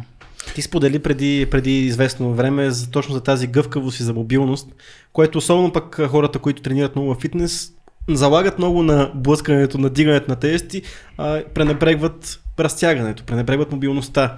А, аз доколкото знам, това е голям проблем в днешно време, чисто много травми се получават от липса на мобилност. А, какво мислиш за това? Пренебрегва ли фитнес джията разтягането или пък, те да знам, как ги виждаш ти нещата? Аз мисля, че това, тия неща малко се променят вече. М. Сега може да намериш много класове по мобилност, по стречинг, по йога, което е супер, защото преди, нали, така имам чувството, че беше класиката на фитнес, че отиваш, блъскаш си, тяга, това, това и такива неща като стречинг, мобилност не бяха толкова нашумели, М. нашумели, да, да кажем преди 10 години, поне аз Да. така го виждам. Мгм. А, сега, сега тази култура на мобилност, на разтягане, на, на грижа за тялото ти да, да си пластичен, така го кажем, е, сега е доста по-нашумяло и доста, доста се прави. И мисля, че малко са понамалели тези неща, тези, тези контузии от страна на мобилност. Но другото неприятното е сега, че малко заседналия начин на живота също оказва влияние върху тези неща. Много много, пряко, Само, много само, за пряко стречинга, само за стречинга един бърз въпрос, понеже има много а, спорове и тези по тази тема. Стречинг преди тренировка с тежести, преди силова тренировка, полезен ли е изобщо? Защото аз съм чел и двете мнения, че е по-добре да няма стречинг преди силова тренировка, по-добре да бъде след това. Зависи от стречинга. Пасивен стречинг може би не е много добра идея, защото той релаксира нервната система, също ам, изморява мускула и когато ти имаш нужда от тази нервна система да се запали и да, да дигне тази тежест и също и мускула да издържи, не е окей. Динамичен стречинг а, би било добра идея. Какво означава динамичен стречинг? Нека да кажем, че просто не, не, не задържаш на едно място като пасивния стречинг, а Мгм. влизаш в позиции. Примерно, ако ще, ще дигаш тежести и знаеш, че днес ще правиш клеки тяга или пък ще правиш а, клек тяга и рамен на преса, например, нека в тези позиции, примерно в позиция на клек, в позиция на тяга и така, разтегни, раз, разтегни си тялото, мобилизирай си тялото в тези позиции, за може то да бъде по-мобилно, когато работиш в тях.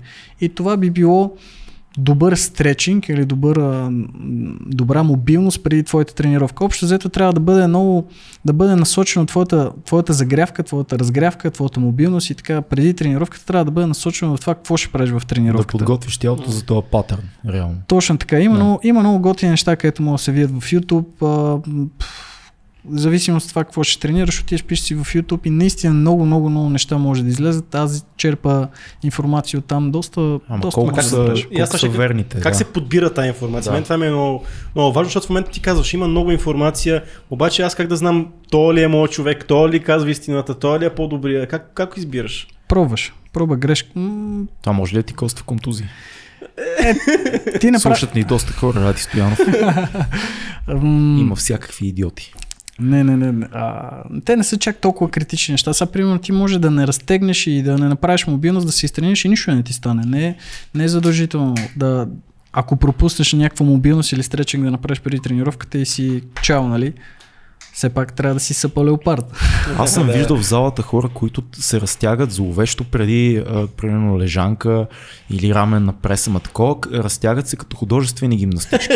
Моля, то е 30 минути активен стречинг, задържане в позиции, качване на краката на главата, такива неща. Това не е ли опасно?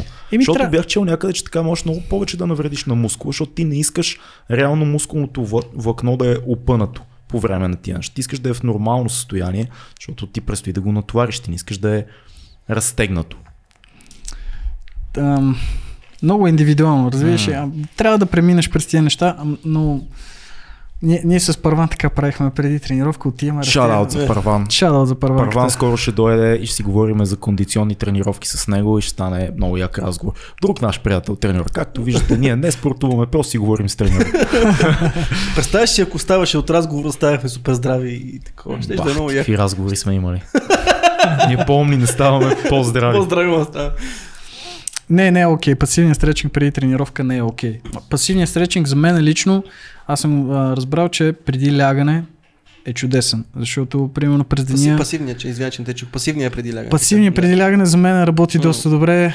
През деня си вършил разни неща, бил си в различни позиции, бил си седнал, ходил си. Само примерно- още един път да изясним пасивен стречинг, дай пример само с него. Пасивен стречинг е хващаш си а, глезена, сгъваш си коляното и така се получава един стречинг на квадрицепса Да, това, предното което повече хора си представят и разбират под И стречинг. задържаш. И, за, и и, задържаш. И задържаш известно време. Това много добре успокоява а, нервната система, а, много добре релаксира мускулите, удължава ги и също ти подобрява добре съня. Знаеш какво разбрах аз по трудния начин, какво не ми помага на мен за съня? Фоум ролър преди лягане. Не, Не- ти помага. Не ми помага изобщо. Едни, едни нерви през цялото, в смисъл такова усещане за напрежение в краката Това е, през цялото време, си като си легнеш. излекувал изкълчния глезен Не, ме... от преди не бе, беше, беше много странно между другото. Да. Както и да е. Whatever.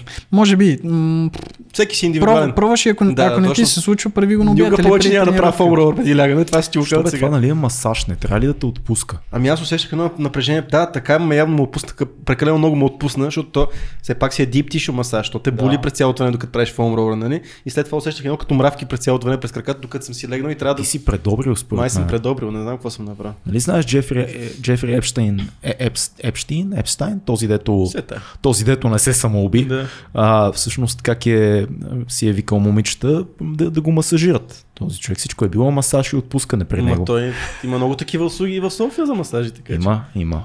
Таките... Както и да е.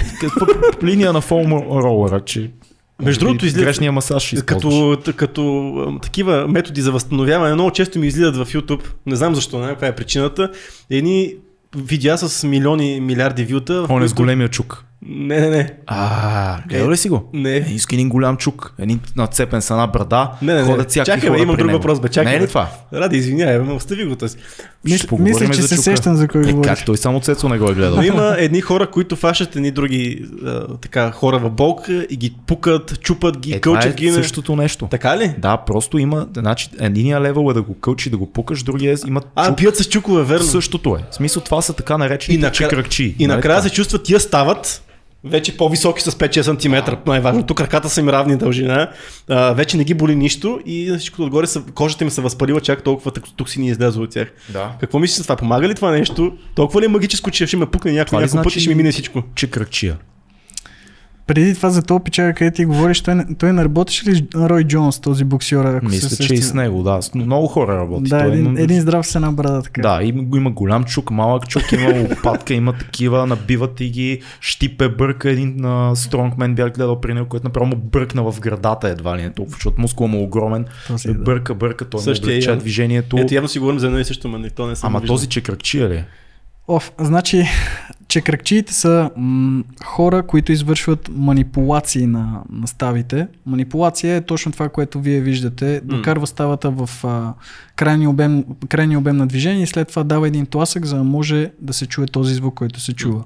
И, и всъщност и uh, range of motion, а, възможността за движение, а, размера на движение, не знам как е range of да е, motion, да, е, е по, по а, оптимален.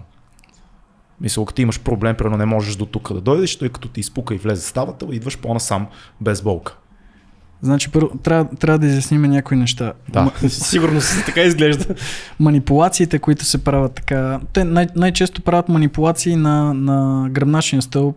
Най-вероятно виждате на лумбалния дял, дял долу Да. за кръста, на врата са много невероятни, много а, такива зрелищни. Плющи, хрущи. Даже съм Плющи, видял да им пукат ушите. Да. Да. Не знам, що така Уш, си да. уши също. Да. И, най- най-често се слага, примерно, някаква готина мацка на видеото и Да. там се Факт, аз това ги цъкам.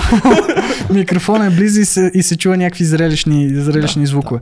Манипулациите не наместват стави и не наместват кости и не, на, не алинират а, костите в ставата. Какво се случва точно по време на такова нещо? Значи, кога, когато доведеш ставата до крайни обем на движение и след това дадеш този тласък, има две теории, които казват какво се случва. Едната е, по-скоро случва се едно определено нещо. Съ- Събира се един газ в а, между пространството между костите, вътре в самата става, се събира един газ. И няко, някои изследователи казват, че примерно този, ние чуваме този газ, когато се сформира, а други казват, че когато се пука. Всъщност, когато този газ се а, из, изпарява. Той е Да. един вакуум, който се получава вътре в ставата. Този, този звук, където го чуваме, е най-вероятно е от това или от сформирането на балончетата вътре в ставата, или от тяхното, от тяхното разграждане, от тяхното пукане. Са има ли някакви ползи? Единствен, м- полз, м- ползите са по-малко, отколкото а, шансовете да навредиш. Защото, примерно, много често се случва така, на, секвате кръста, ти, ти си като, примерно като те секне кръста, каква ти е първата мисъл? Какво се е случило с кръста ти? Е, моята, моята мисъл е, че на, по някакъв начин нерва е бил прещипан, избутан. Бе, Нещо не е на Прещи, прещипан е ключова дума, да. Да. Блокирал и нещо, нещо такова. такова, да. И примерно говорим с теб и ти ми кажеш, ти познаваш и, знаеш и Байданчо, примерно той, той отиваш при него, пукате и всичко окей, ти си в невероятна болка и си с това, че си прещипал, че си блокирал и си викаш, леле, отивам при Байданчо. Байданчо идва, отиваш при него, той ти вика, окей, лягай тук, сяй, какво те боли, кръста и така нататък. Прави манипулацията и ти какво чуваш? Ти чуваш този отключив звук, където нали, този газ, където се а, сформира или се пука. И в, и в мозъка ти какво се случва? Започва да се, да се образуват едни ендорфини, където ти казват, ето видя ли, сега се отключи. Се- много хора твърдят, че и болката им се облегчава по някакъв начин. То- Временно. Ето. В смисъл, по-честата история, която аз съм чул, защото имам приятели, които са ходили на чекръкчи, така да ги наречем, а, които казват, от време на време ходя. Почва да става тук нещо спрешлена, отивам, той ме изпуква, И ти- минава да. там Два, една седмица, отива. даже да, да, два-три месеца да кажем за, за благото на чекръкчиите. а, и после пак отивам пак да ми го намести и така си ходя от време на време и си ми го намества. Това е нали, масовото мислене. Това е, да, ам, проблем е... м, Облегчава ли ги наистина? облегчава ги наистина и, то, и то, точно с, с това формиране на тези ендорфини. Болката, както ви казах, е много комплексно. Примерно, също може да се случи това нещо, че примерно ти си с болка, отиваш при специалист и този специалист извършва някаква манипулация и твоята нервна система си, окей, отидох, погрижиха се за мене, казаха ми, че всичко е наред, нали, аз съм бил разместен и така нататък, само ме наместиха, оф, сега е доста по-добре, спокоен съм. И мозъкът ти казва, окей, спокойно, няма да, няма да звъни тази аларма на болка там, всичко е по-добре. М. Обаче това всъщност нещо продължава много често от случаите. То се връща на позицията, на която е било, имаш предвид ли? Не, как да го... не, не. То- То, то не- се размества. не се размества. Ти с тази манипулация, както ти казах, то не влиза пак на собственото си място. А Просто как, как се получава ефекта на облегчаване? А, ако изключиме чисто а, пласибо ефекта. ми не го изключваме. Най- най-вече на това се включва. Най-вече на това. Най-вече на това механично, механично се случва това, където ти казах с балончетата, но нищо не се размества там като stavi или не се намества. Това трябва да бъде много ясно. Това е... Пак се връщаме на апдейтите и на изследването. Това е категорично е така. Добре, веднага ти връщам контра с този с големия чук. Той приемаме, че някакъв вид чекръчил, нали така? Ко, видях много спортисти, които имаха проблеми, такива професионални спортисти, които ходят при него и казват от тук до тук, като завърти ръката, примерно, на ме боли вече в тази позиция. Оня чука, блъска, намества, штрака, пука. В един момент той му казва пробвай, оказа се, че този може да стигне по-далече и вече не го боли. Само, че това, това е нещо друго. Че... Сложно е да се определи, защото че кръгчиите може да си чекръкчия като то с чуковете. Може да си чекръкчия просто където ам, изпуква и прави такива манипулации. Може... Този с чука лежит ли е, според теб? Този с чука прави малко по-различни неща. При, примерно, това, където го виждаш с чукчето, той работи там мекотъкано. Мгм. Не е толкова на ставата, нали, да прави манипулация на ставата. Той работи мекотъкано. Там, където виждаш да прави чук, чук, чук, чук, той чука на едни специфични места, там точно на, на сухожилията на мускулите. Оттам по, по някакъв начин рефлекторно ги релаксира. И когато тези мускули са били в един голям тонус или са били скъсени, примерно той ги почуква с чукчето и тогава тези мускули се релаксират и тогава идва този обем на движение. Това е нещо между масаж и, и, и стречинг, нещо такова. Като мекотъкана мобилизация. Като няма. Не мога да го определим явно. Като ме, ми, аз не съм много сигурен точно какво се случва там, не съм, не съм а, учил и не знам точно това средство, нали, каква му е идеята, но така като го гледам и както си го обяснявам, според мен най-вероятно мекотъка на мобилизация, както ги чука, така се това чук, че мускулите се релаксират, а, сухожилията се релаксират и тогава вече, когато тези мускули са свободни, когато са отпуснати, когато са а, релаксирани, тогава вече позволява на тази става да се движи повече. Но твърдиш, Друго... че ефекта с щракането е по-скоро фокус за ефект. Фокус е много така дума. Е, знаеш, аз малко съм такъв. Да, то, си, то си е манипулация, която Хубавото на това нещо е, че примерно довежда ставата до крайния обем на движение. Това, това, това добре ли е за ставата? Това е добре за ставата, обаче много често там, както ти казах, шанса за грешка е доста тъничек, защото mm. примерно много често се случва да има много лоши крайове, да, да, да има много лош край след такава манипулация, защото примерно при мен е тази манипулация, ако той ми я направи, аз може да се почувствам по-добре и да се получи това, бе, нали, чувствам се наистина по-добре, ще отида след два месеца.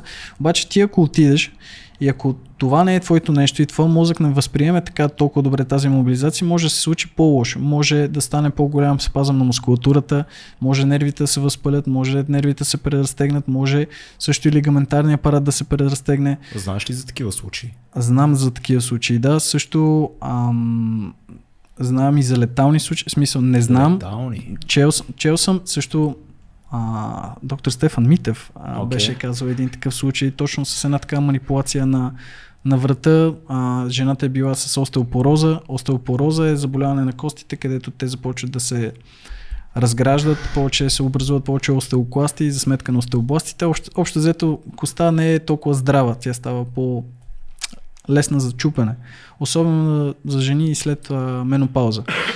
И тогава може да бъде доста, доста опасно това нещо. И не е много сигурна тази техника. Да. Не, не е много добра идея. И механично и физиологично не дава, не дава много добри резултати. И сигурно не. наляво и надясно се изкарват сертификати. Да, бе, това, точно това не беше въпрос, защото, нали, примерно в щатите са да. такива кайропрактори, те са certified, не знам си какво си. Да. Айде, за байти Данчо, но няма да говорим. То е ясно, че няма в каштруката си прави някакви манипулации, но в момента има хора с сертификати, които са Кайро, как, няма значение как се казват. Откъде ги, взимат, да, да. откъде ги взимат тия сертификати, кой, ми ги, кой им ги дава изобщо?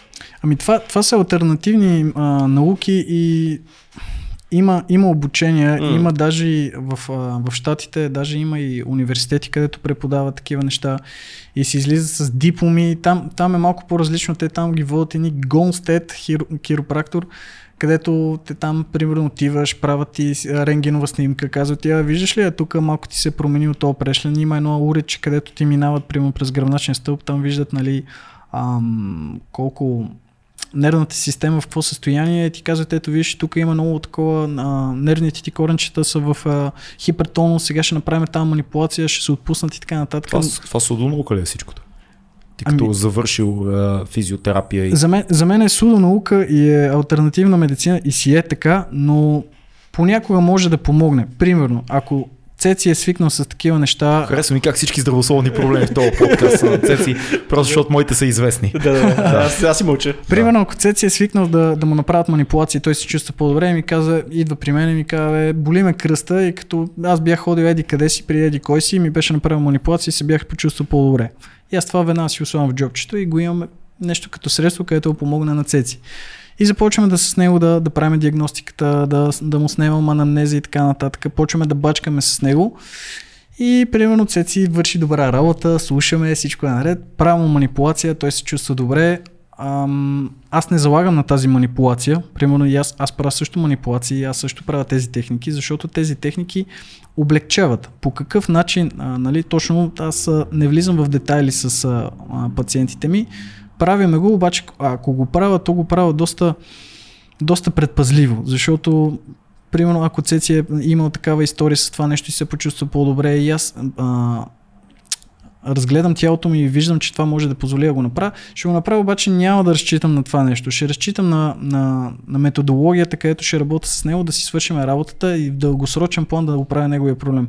Това ще бъде нещо като бомбонче да му дам за Психологически Сигурно. подход някакъв. да, и да, да се почувства по-добре и ако от това се чувства по-добре, той да се почувства по-добре и да не е само напълване от негова страна, да му казвам тук това, това, това ще правиш така нататък, той се напълва, ще му дам нещо и така, като знам, че няма да навреди. Наистина това е едно от средствата ми в репертуара ми, но не разчитам главно на него, примерно той да дойде да го изпука и му каже чао.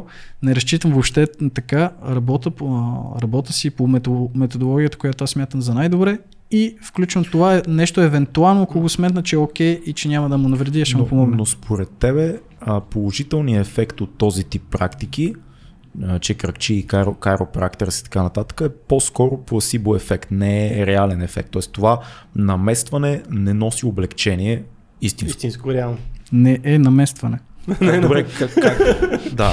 Не разбира. Този звук, то, този звук, да, този попинг саунд, където го... Този попинг, който се случва, Този попинг е плацебо ефект, който наистина а, помага на хората да се почувстват по-добре, но не им решава проблемите.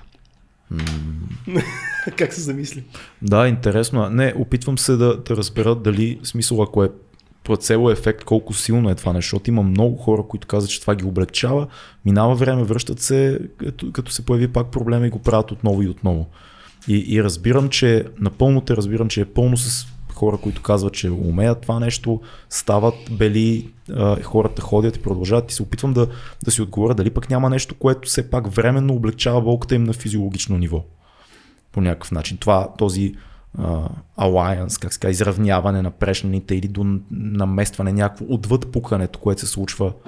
Има ли нещо, което по някакъв начин да ги облегчи?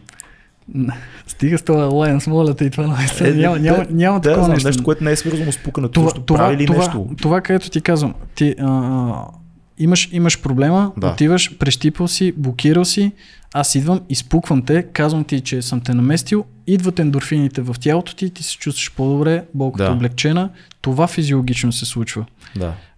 Те, те, това облегчение, че примерно ти си отишъл при специалист, той те прегледал, направил ти манипулации, mm. казва ти, че всичко е наред, чул си този попинг саунд, бил си блокирал, нали, механично, ако, ако, си, ако мозъкът ти мисли механично, ти си блокирал и след това се случва едно отблокиране.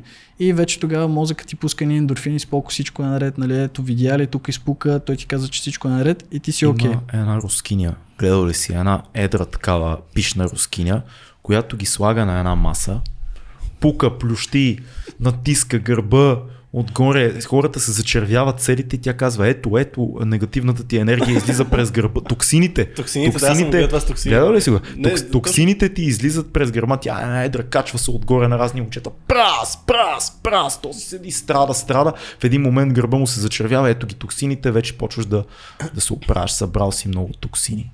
Това са пълни глупости, нали? Горкия човек. Горкият човек и сигурно не е ефтино. Със, Не, сигур... не. със сигурност не е ефтино. Аз, аз знаеш какво клипче гледах тези дни? Имаше а, в един ромски квартал беше дошъл един а, свещеник и имаше всъщност да. И този свещеник беше отишъл да лекува хернията на една жена и той беше започнал да, да й прави нещо като екзорсизъм. Wow. И, то, и тя, тя, тя, тя беше наведена, тя едва ходеше, беше, беше много зле. Плачеше, беше доста тъжна картинка и той започна да извършва екзорсизъма и така нататък. Тя легна на земята, той хвана палците на краката, тя легна по гръб, той хвана палците по краката, каза и херния изчезни.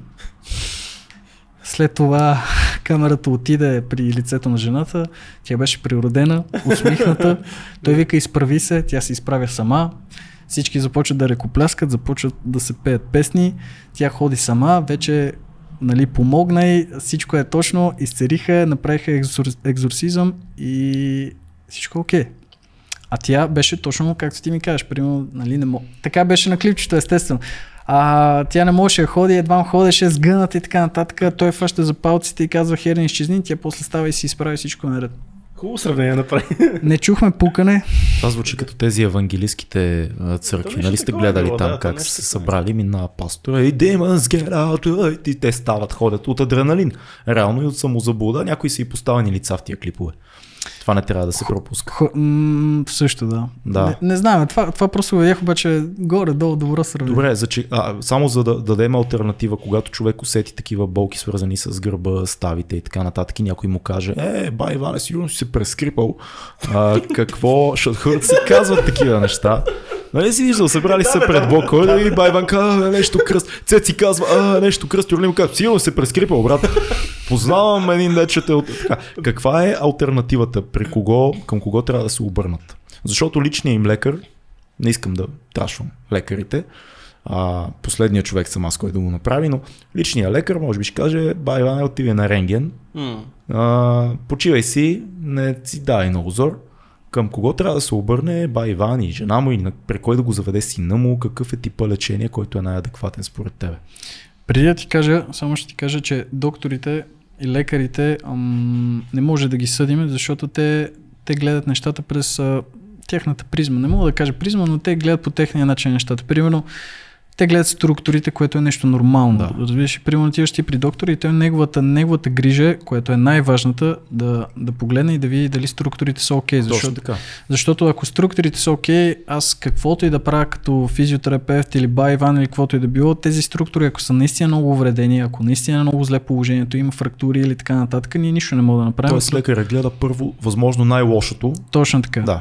Обаче те, като- те понякога така се случва, че нали, те като погледнете трябва да дадат някакъв, някаква диагноза, някакво обяснение и там е много тънък момент, защото а, пациентът отива при лекаря, той очаква диагноза, лекар му дава диагноза, обаче понякога тази диагноза е малко по, по-сурова от това, което от, от физическото състояние на пациента. Така че а, Е, това е като примера, между другото, като отидеш при хирург и той, да е, както се казват хирургите, са скалпел хепи, нали? В смисъл, че той винаги ще... Скалпел Е, да, това, това е такъв американски... Не, не го знаех това. Не го ли знаеш? Не, и примерно той винаги ще намери. В смисъл ти мога да имаш някаква примерно херния, да кажем, и Да. примерно той не е нещо силно изразено, той веднага ще сложи на маста, защото е хирург, нали? Да. Примерно, това е такъв... Е, Е, ама страшно, много се- но много го сериозно ги заклеймихме е, е, Не, не, не, аз не Не, го не. казвам Не, така. аз мисля, че а, разумните, смисъл лекарите, които наистина имат опит и искат да помогнат на някой, особено личните лекари, М. които са с широка практика, не са тесни специалисти, тяхната работа е, както казах ти, да видят дали първо не е най-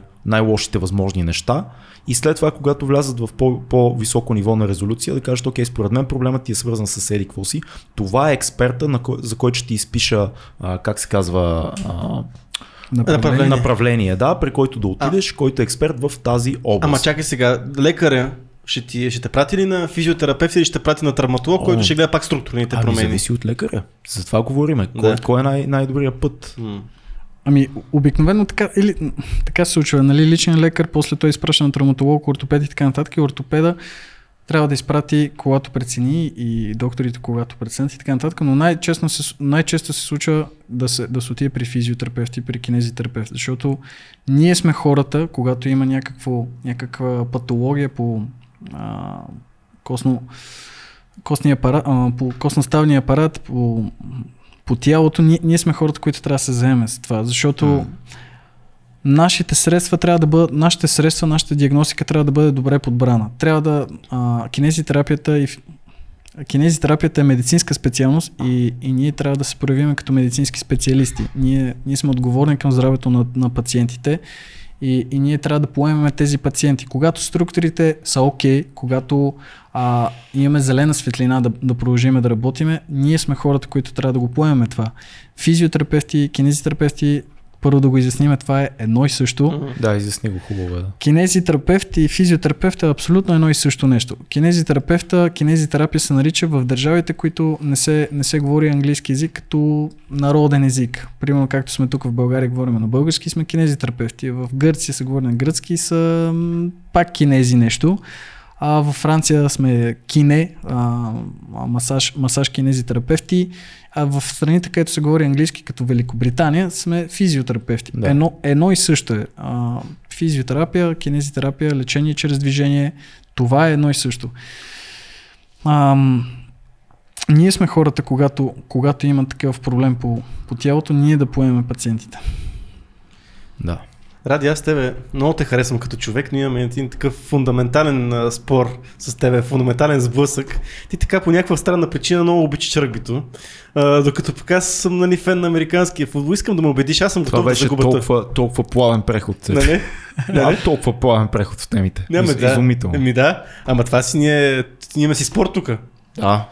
А, аз съм готов да загубя този спор с теб, между другото. Ма кажи ми защо, какво те запали тебе по, по ръгбито? Защо според теб това е по, по-хубавия спорт от двата тези, които си приличат много и също време по нищо не си приличат, това е друго просто. Само за улиците да попитаме, значи ръгбито е това, в което няма шлеми Да. и, и пагони. Пагони, да. А, а американския футбол е това, в Да, което да, да. имаш. И каква друга разлика има? Има много разлики, но не, Е, не е нещо сега. базово за хората, които не, не наблюдават този толкова масов в България спорт. Ми обикновено в американския футбол имаш реално два паса само, докато в ръгбито може много да се подава, смисъл само назад, разбира се. Същия брой играчи от двата отбора, същия размер че да, игрище. не?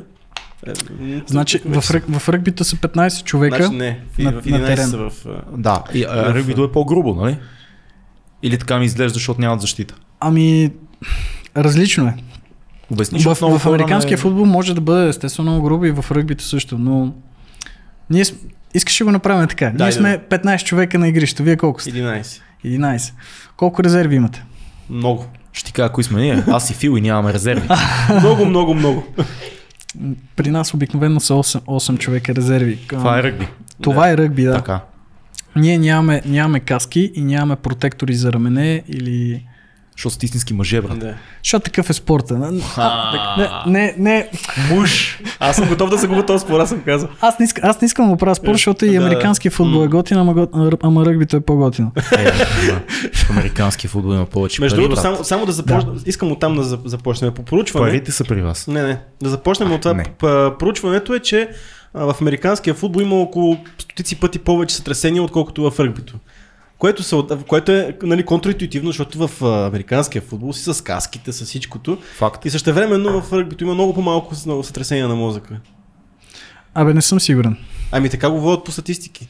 Защото в момента има, не знам дали знаеш, обаче в Америка има едно оттегляне от американския футбол. Примерно сега в момента децата, на, на родителите не си записват децата на американски футбол. Защото навсякъде по медиите им говорят, вижте го, то, то умре на 30, вижте го, то не мога ходи. И реално в момента този спорт не се, не се тачи много. Нали, гледа се, обаче не се тачи толкова много. Всичко отгоре на тренировките вече на в НФЛ имат право веднъж на две седмици да правят такъл практик. В смисъл, те не се пипат на тренировки. А, и в момента е супер една такава завеса върху НФЛ и върху целия, целия американски футбол, че умирате ако започнете да тренирате. Такава е сега в момента стигмата върху, докато в ръгбито си казват, а, тук всичко е наред, вижте ги тия пичове, си здрави, живи, здрави. Не имат някой зъб, ама това е, ако няма работа. Аз мисля, че това с американския футбол тръгна след а, онова изследване на онзи доктор, където направи а, изследването, че се, а, че се този протеин се а, о, о, боже протеина Тау, който се събира в мозъка, когато се получават сътресения, сътресения. Така. Този, този интересен филм с Уил Смит, а, забравях му името, също Иво Иванов има една статия в а, книгата му Да, Кривата на щастието, събирачът на мозъци, мисля, че се казваше да. тази а, статия. Мгм. Филма, забрах как се казва. Мисля, че Филма с Уил Смит? филма с, Уи- За какво беше този филм? А, Уил Смит е един африкански доктор, мисля, че така, а, мисля, че беше такъв африкански доктор, където ам, се запознава с един американски футболист, който полудява. Той е супер звезда, обаче полудява, почва да живее в нищета, живее в кола, А, полудява. аз не съм гледал този филм. Фил, ще го чекнеш ли? Можете да видим. Кой е? Как? Конкъшен, точно така, да. Сътресение. Сътресение. И Уил Смит, а, този човек умира.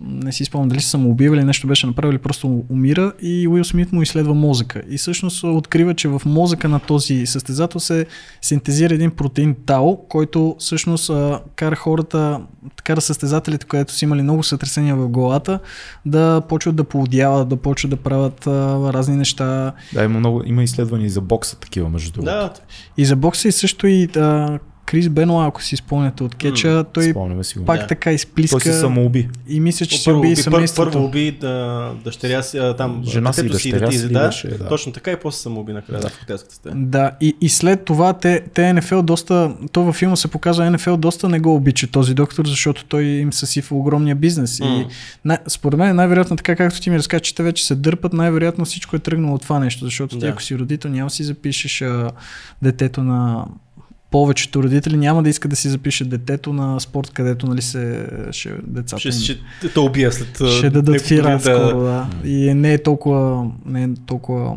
сейф този И спорт. да, ма те трябва да си пазят индустрията, според мен, защото ти знаеш, че спорта в щатите е толкова да, религия общо взето. Те по-скоро трябва да по друг начин, да си пазят тия тайни, да не излизат тия филми, да някакси да кажат, да бе, това са глупости, и да излезат още 15 филма, които ще кажат, не, ти като получаваш така стресение, ти ставаш шумен. Да, да, така правят между другото. Еми не, не, не, в момента не се води политика НФЛ е яка, в смисъл При, американски футбол прието е яка. е... Да. Прието си е, че е гадно, да. А, а защо, в смисъл, това изследване не въжи за ръгбито? Ами аз не съм сигурен. Знаеш, че аз, аз съм също работя с национален отбор по ръгби и съм виждал доста сътресения на, М. на, на, на мозък, на главата. Доста сътресения съм виждал и при юноши, и при а, млади състезатели, и при мъже, при жени. Мисля, че не съм виждал, но при, при мъже съм виждал доста. Но има ли го това, че като нямаш тази протекция, ти не се пазиш, ти разчиташ само на протекцията? Ами знаеш ли, аз, аз мисля, че при вас, при, при американски футбол, квотербека, за да подаде топката, М. трябва да застане на едно място, нали така? И би, по принцип, може и в движение, ама да, горе-долу.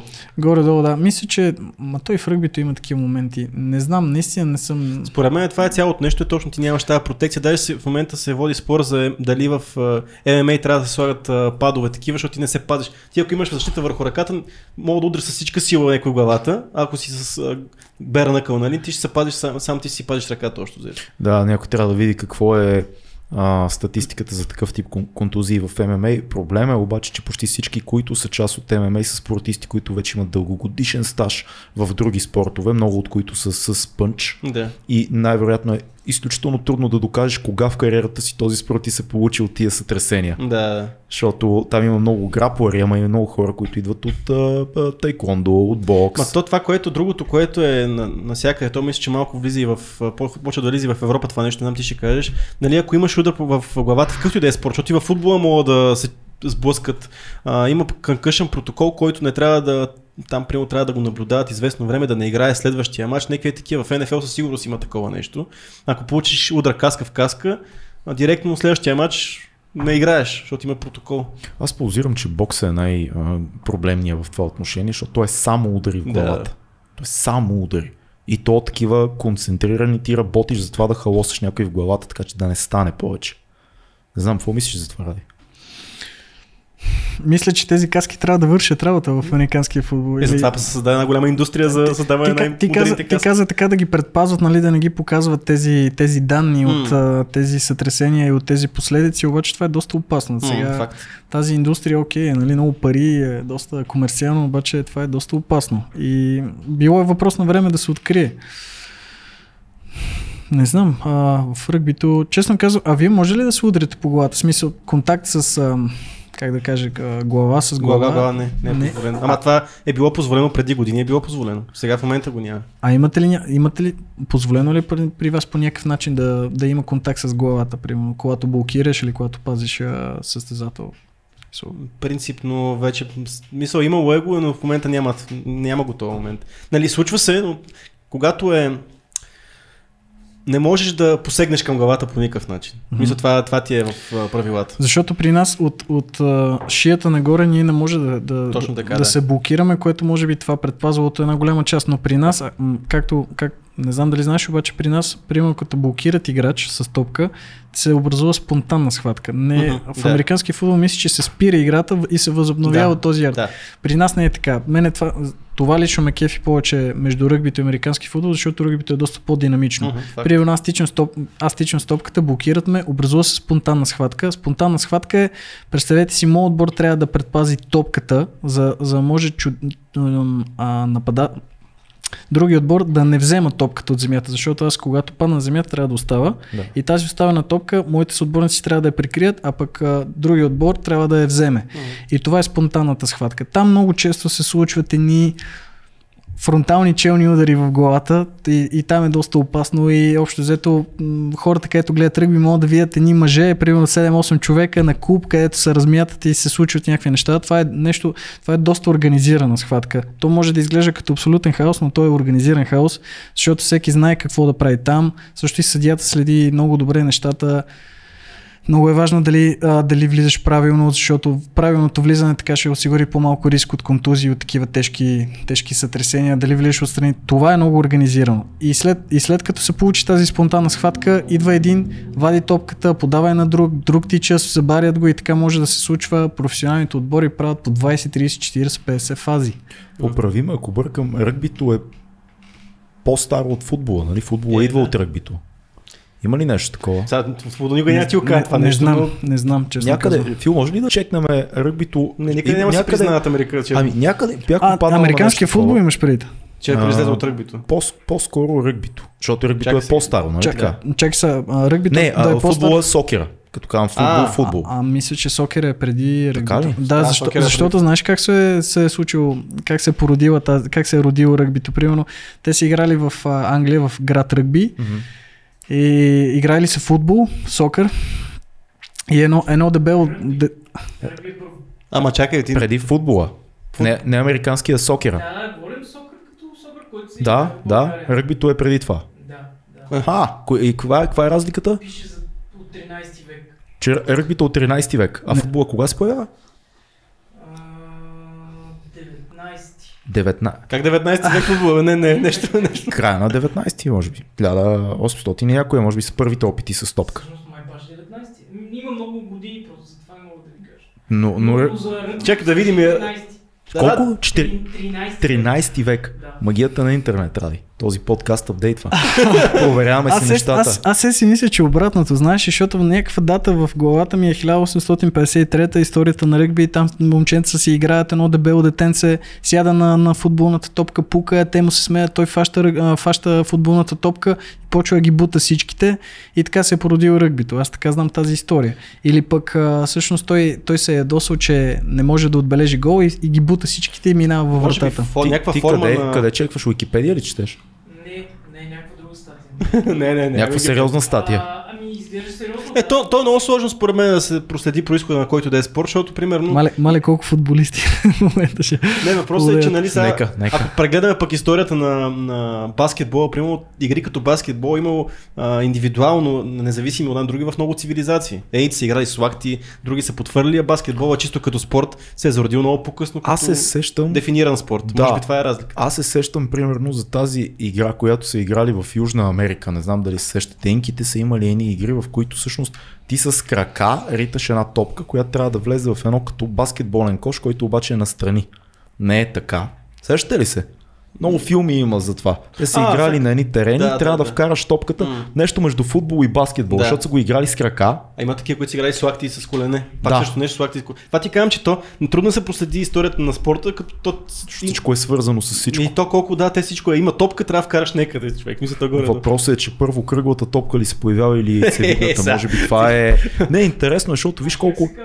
Как? Мезоамериканска игра с топка. Мезоамериканска игра с топка. Мезоамериканска игра с топка. Да. Ма- Майт. Не, добре. Майт. Майт. Виж какви неща се случват в този подкаст, какви неща си говориме и после някой го Ама- гледа и казва не сте прави за да, да, да, да, да, да, и ни разказва играта и ни каме е. Ама ето сега, примерно, ти си толкова нали, фенси на ръгбито, не всичко е контролирано, обаче въпросът ми е, като имаш а, живот и здраве дете, ще го запишеш и на ръгби. Си- ще, чувстваш ли го този спорт достатъчно безопасен, за да, за да подложиш детето си на него? Ако той иска, разбира се. Нали? Ще го запиша, ще го пробва. Ако го изкефи, да продължава и да играе, за мен ще бъде голямо удоволствие. А има ли Ще според... го направя машина, ще разбива. Ще е здрав, ще се а, а ти като се срещаш с толкова много спортисти, има ли безопасен спорт? Има ли спорт, в който травмите са много по-малко от другите спортове? В смисъл, това е много глупа въпрос, ама... Да, това, там си мога да тен, тендивит ли, какво се води това на китките, мога да получиш. Да, да, да. Ужас. Има ли някакъв спорт, който така по много по-малко травми в него? Скош. Не, му удари топката. Скош. Ами, може да ги разделим, да ги разделим на контактни и неконтактни спортове. Определено контактните с Да. повече травми, защото там контакта си е доста травматичен момент понякога. м, Без контактните, неконтактните да са по-малко. Примерно, хм, волейбола, аз там нямам много контактни травми. Там, там е доста по-различно. Примерно, в волейбол нямам сътресения като в ръгбито. В а, волейбола нямам мускулни контузии от тип на директна контузия, примерно да, да се случи да, да влезеш, а, някой да влезе с коляно в бедрото на някой, не сигурно знаете това, това усещане. Това различ, различна е травматологията там. Определено с ръгбистите е доста по-забавно от към травматология. Има, има доста работа там. Има и- варайати, разнообразие на ти, ти ме попита дали съм сам там в а, волейболния отбор в Шумон на 12-13 човека. Аз в ръгбито доста често се случва съм сам на 24 ръгбиста. Така че там е доста, доста забавно, доста интересно и доста интенс. Много, много баници. Много баници, много бои и много, много е готино. Аз винаги ми, е, винаги ми е кев да работя с тия хора. Много е много интересно, понеже и мой спорт и много доста така лично ми идва и е, винаги съм готов да помогна. Ти самия как спортуваш в момента? За удоволствие, за здраве, какво правиш? Ми, когато бях в Шумон, отбора като си тръгна от фитнеса, аз оставам в фитнеса, блъскам си един час, час, час и половина. Какъв тип тренировка правиш? Човек, който има знания като тебе, как поддържа здравето си. Когато бях ръгбиси, като, като играхме ръгби и като имахме една фитнес подготовка, така го кажем, ние въртяхме много кръгови тренировки и мене това много ме изкефи. Аз съм човек, където не ме кефат големите тежести, не ме кефат пиарите за, един, за едно-две повторения и така нататък. И съм човек, където не обича много да рискува. Там Да. е доста приятен риск. Доста, доста близко е а, контузията и да продължиш напред. Ам, кефи ме повече кръговите тренировки, кефът ме повече повторения, кефи ме бърна, да, цялото това нещо и, и цялата идея, където спортуваме, просто се почувствам по-добре, да се оттърса, да, да си е моето време, да си се чувствам да по За, не за, хората, за хората само, които не знаят какво е кръгова тренировка, само да го обясниш. Да кажем, кръговата тренировка са няколко различни упражнения, където ги въртиш на станции, примерно правиш едно упражнение, след това отиш веднага на друго, след Без това почивка. правиш без почивка, да. Без почивка. Без, без почивка. без почивка и общо взето така си изработил доста за малко време, което мене доста така ми, ми приляга, защото имам свободно време, не е чак толкова много. Кръговата тренировка не, е- не е прави една продължителна тренировка от 2 часа в фитнеса, след това се чувствам добре.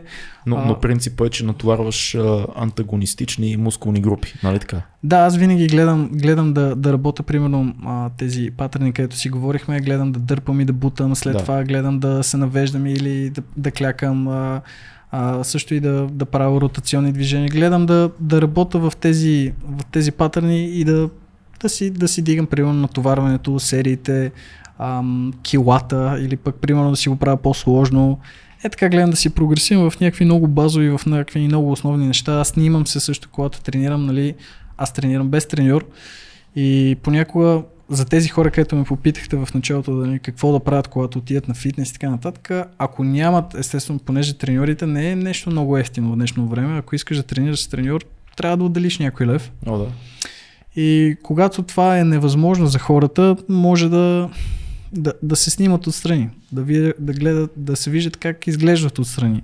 Защото това дава една много добра, много добра информация. Ни- Различните хора ще интерпретират по различен начин, но все пак, ако примерно ти направиш едно движение, снимаш го и след това, о, тук ме стегна нещо, чай да видя, тук това го направих, хм, чай ще го опитам да променя нещо, ще направят една много хубава добра информация за себе си, ще опознаят тялото си и мисля, че е окей това. Да, и, и имам чувство, че ужасяващо много хора си мислят, че изглеждат по един начин, докато правят някакво упражнение, а отстрани изглеждат зловещо различно.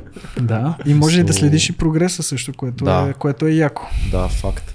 А, добре, само набързо, ако искаш да обсъдиме какво можем да по- подобрим в ежедневието си, за да имаме, така, за да избегнем проблеми, които евентуално някой като те би лекувал.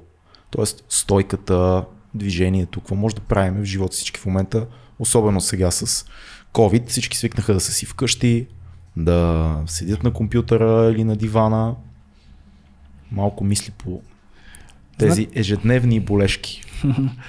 Значи, ам, сега, сега е много добро време да, да изградиме тези основи и тези навици.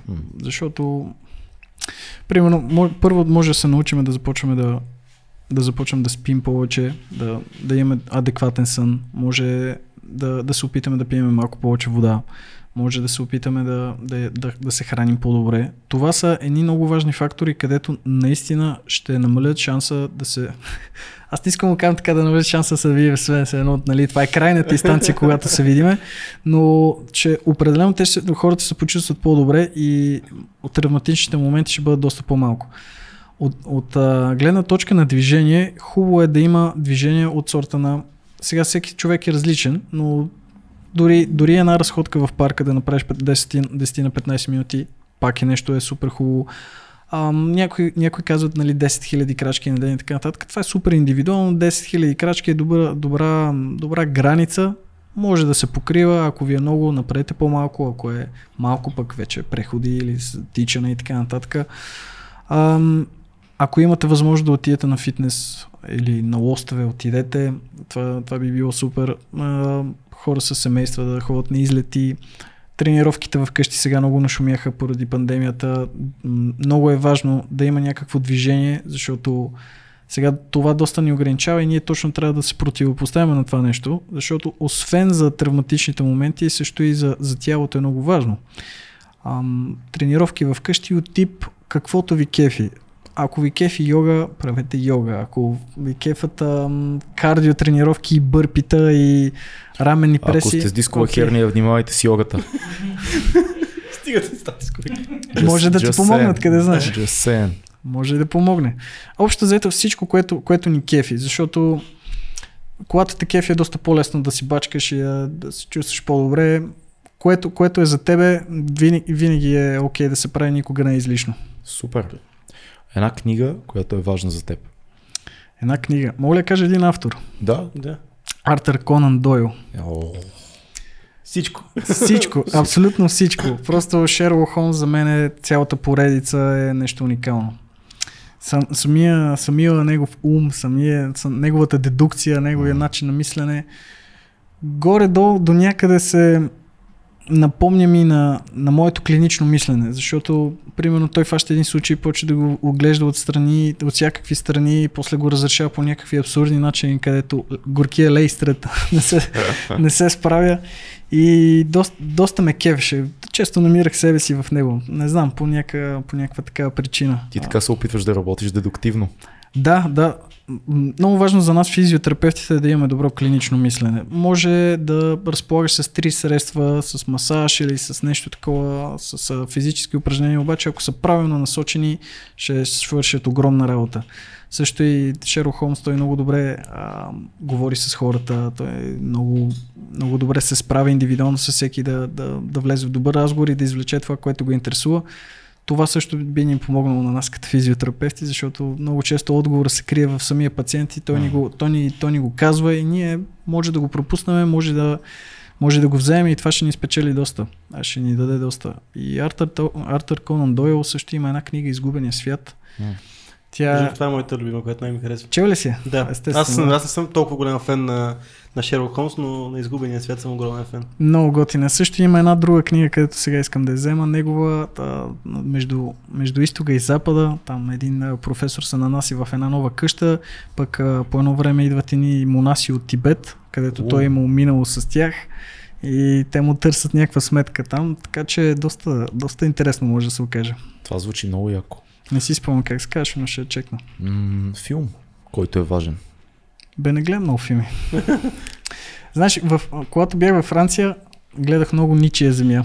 М- Ничия земя, защото беше много българско. да. Много сурово българско, ама такова много, много сериозно ми припомняше как е в България. Да си готов, като се върнеш. И аз не, не го гледах, нали, така, пф, е тази България и така Да. нататък. Напротив, даже ми ставаше едно мило, такова приятно, защото то Ничи земя Даниела Тренчева много добре ги показва тия неща, много сурово, много пряко, много такова. И мене това ми изкефи. И бяха такива лайф сторис от хора, например, баба и дядо в някакво, ам, някакво селце до границата, а един дядо, където живее на морето, една ромка, където е излезна от махалата и е успяла да стане ендокринолог. В смисъл, доста, доста интересни истории по български. И докато, докато не слушам, ако не слушам 2200 подкаст, гледах Ничия земя. или, или а, След като ни донесе тази прекрасна луканка суджука от баща ти и тези три малки бутилчици с, За да се хидратираме, да се хидратираме. хид- с хидратираща физиотерапевтична течност. Тя е за разтривки, бе, тя е за за разтривки. разтривки най-вече, да. Всичко друго вече няма, няма нужда. Колко е Шараут- важен, между шараут другото- за бащата на, Да. на Ради, поздрави на, на бащата на Ради. Има хора, благодарим. които се фанатизират, между другото, в здравословно хранене, в спорт и не си позволяват някакви малки неща. Мисля, като ако те кефи да пиеш една ръки или да изядеш някакъв суджук, трябва ли да има, трябва ли да сме толкова крайни или може да имаме този баланс, да си, си позволяваме по- от време на време нещо е така, guilty pleasure някакъв. За мен е too much. Трябва, трябва да си храниш душичката понякога. Естествено не може да си постоянно в, Да. да. в линии. Идеята е да не прекаляваш, идеята е да не бъде често. Съвсем нормално и дори професионалистите, където са там, мога да ви кажа, че доста бира се изпи, доста пици се изядоха. Те си играят на високо ниво, просто знаят как да жонглират с тези неща. Не Това беше прекал... правилото на 80%. 80% спазване на... Пример. Става, да. Добра, някъде добра, съм го чувал, някъде съм го чувал. Добра, да, добра е. Докато си в България някакво събитие, което ще посетиш, не има ли нещо в календара ти, което така...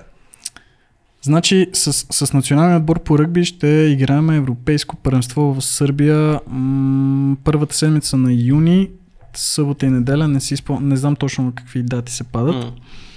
Ще Най- чекнат хората. да, най-вероятно ще има, ще има линк към, към мачовете в Rugby Europe. Това ще бъде едно интересно събитие. Отделно не съм бил с тях, ще ми бъде доста интересно.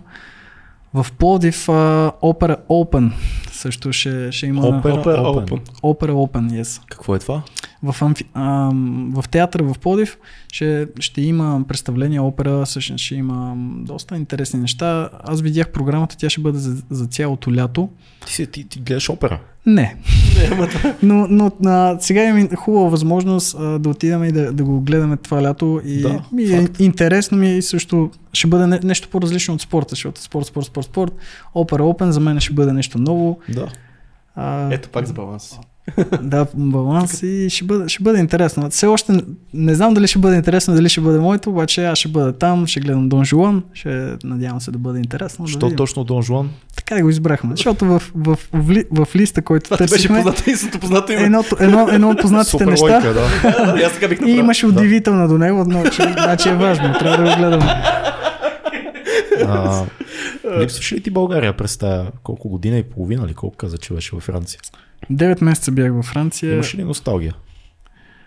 Имаше, естествено. Имаше. Имаше носталгия за близките ми, М. за, за родителите ми, за приятелката ми, за приятелите ми. За... Липсваха ми хората. Много ми липсваха хората. Там бяхме близки отбора. Всеки ден се виждахме. Във Франция е готино, няма какво да се лъжеме. Харесва ми там много живота, но в България ми много ми липсваха хората. Това ми, това ми беше едно от нещата, където Пожелаваме ти да прекараш повече време в България и да имаш възможност да се връщаш по-често. И причини да си тук. И причини да си тук и много ти благодарим за това гостуване. Беше полезно и приятно. Мерси Пичо, аз също. Това беше 2200. Абонирайте се, подкрепете ни в Patreon. Внимавайте как се навеждате, внимавайте как се изправяте и как клякате и на здраве. Чао!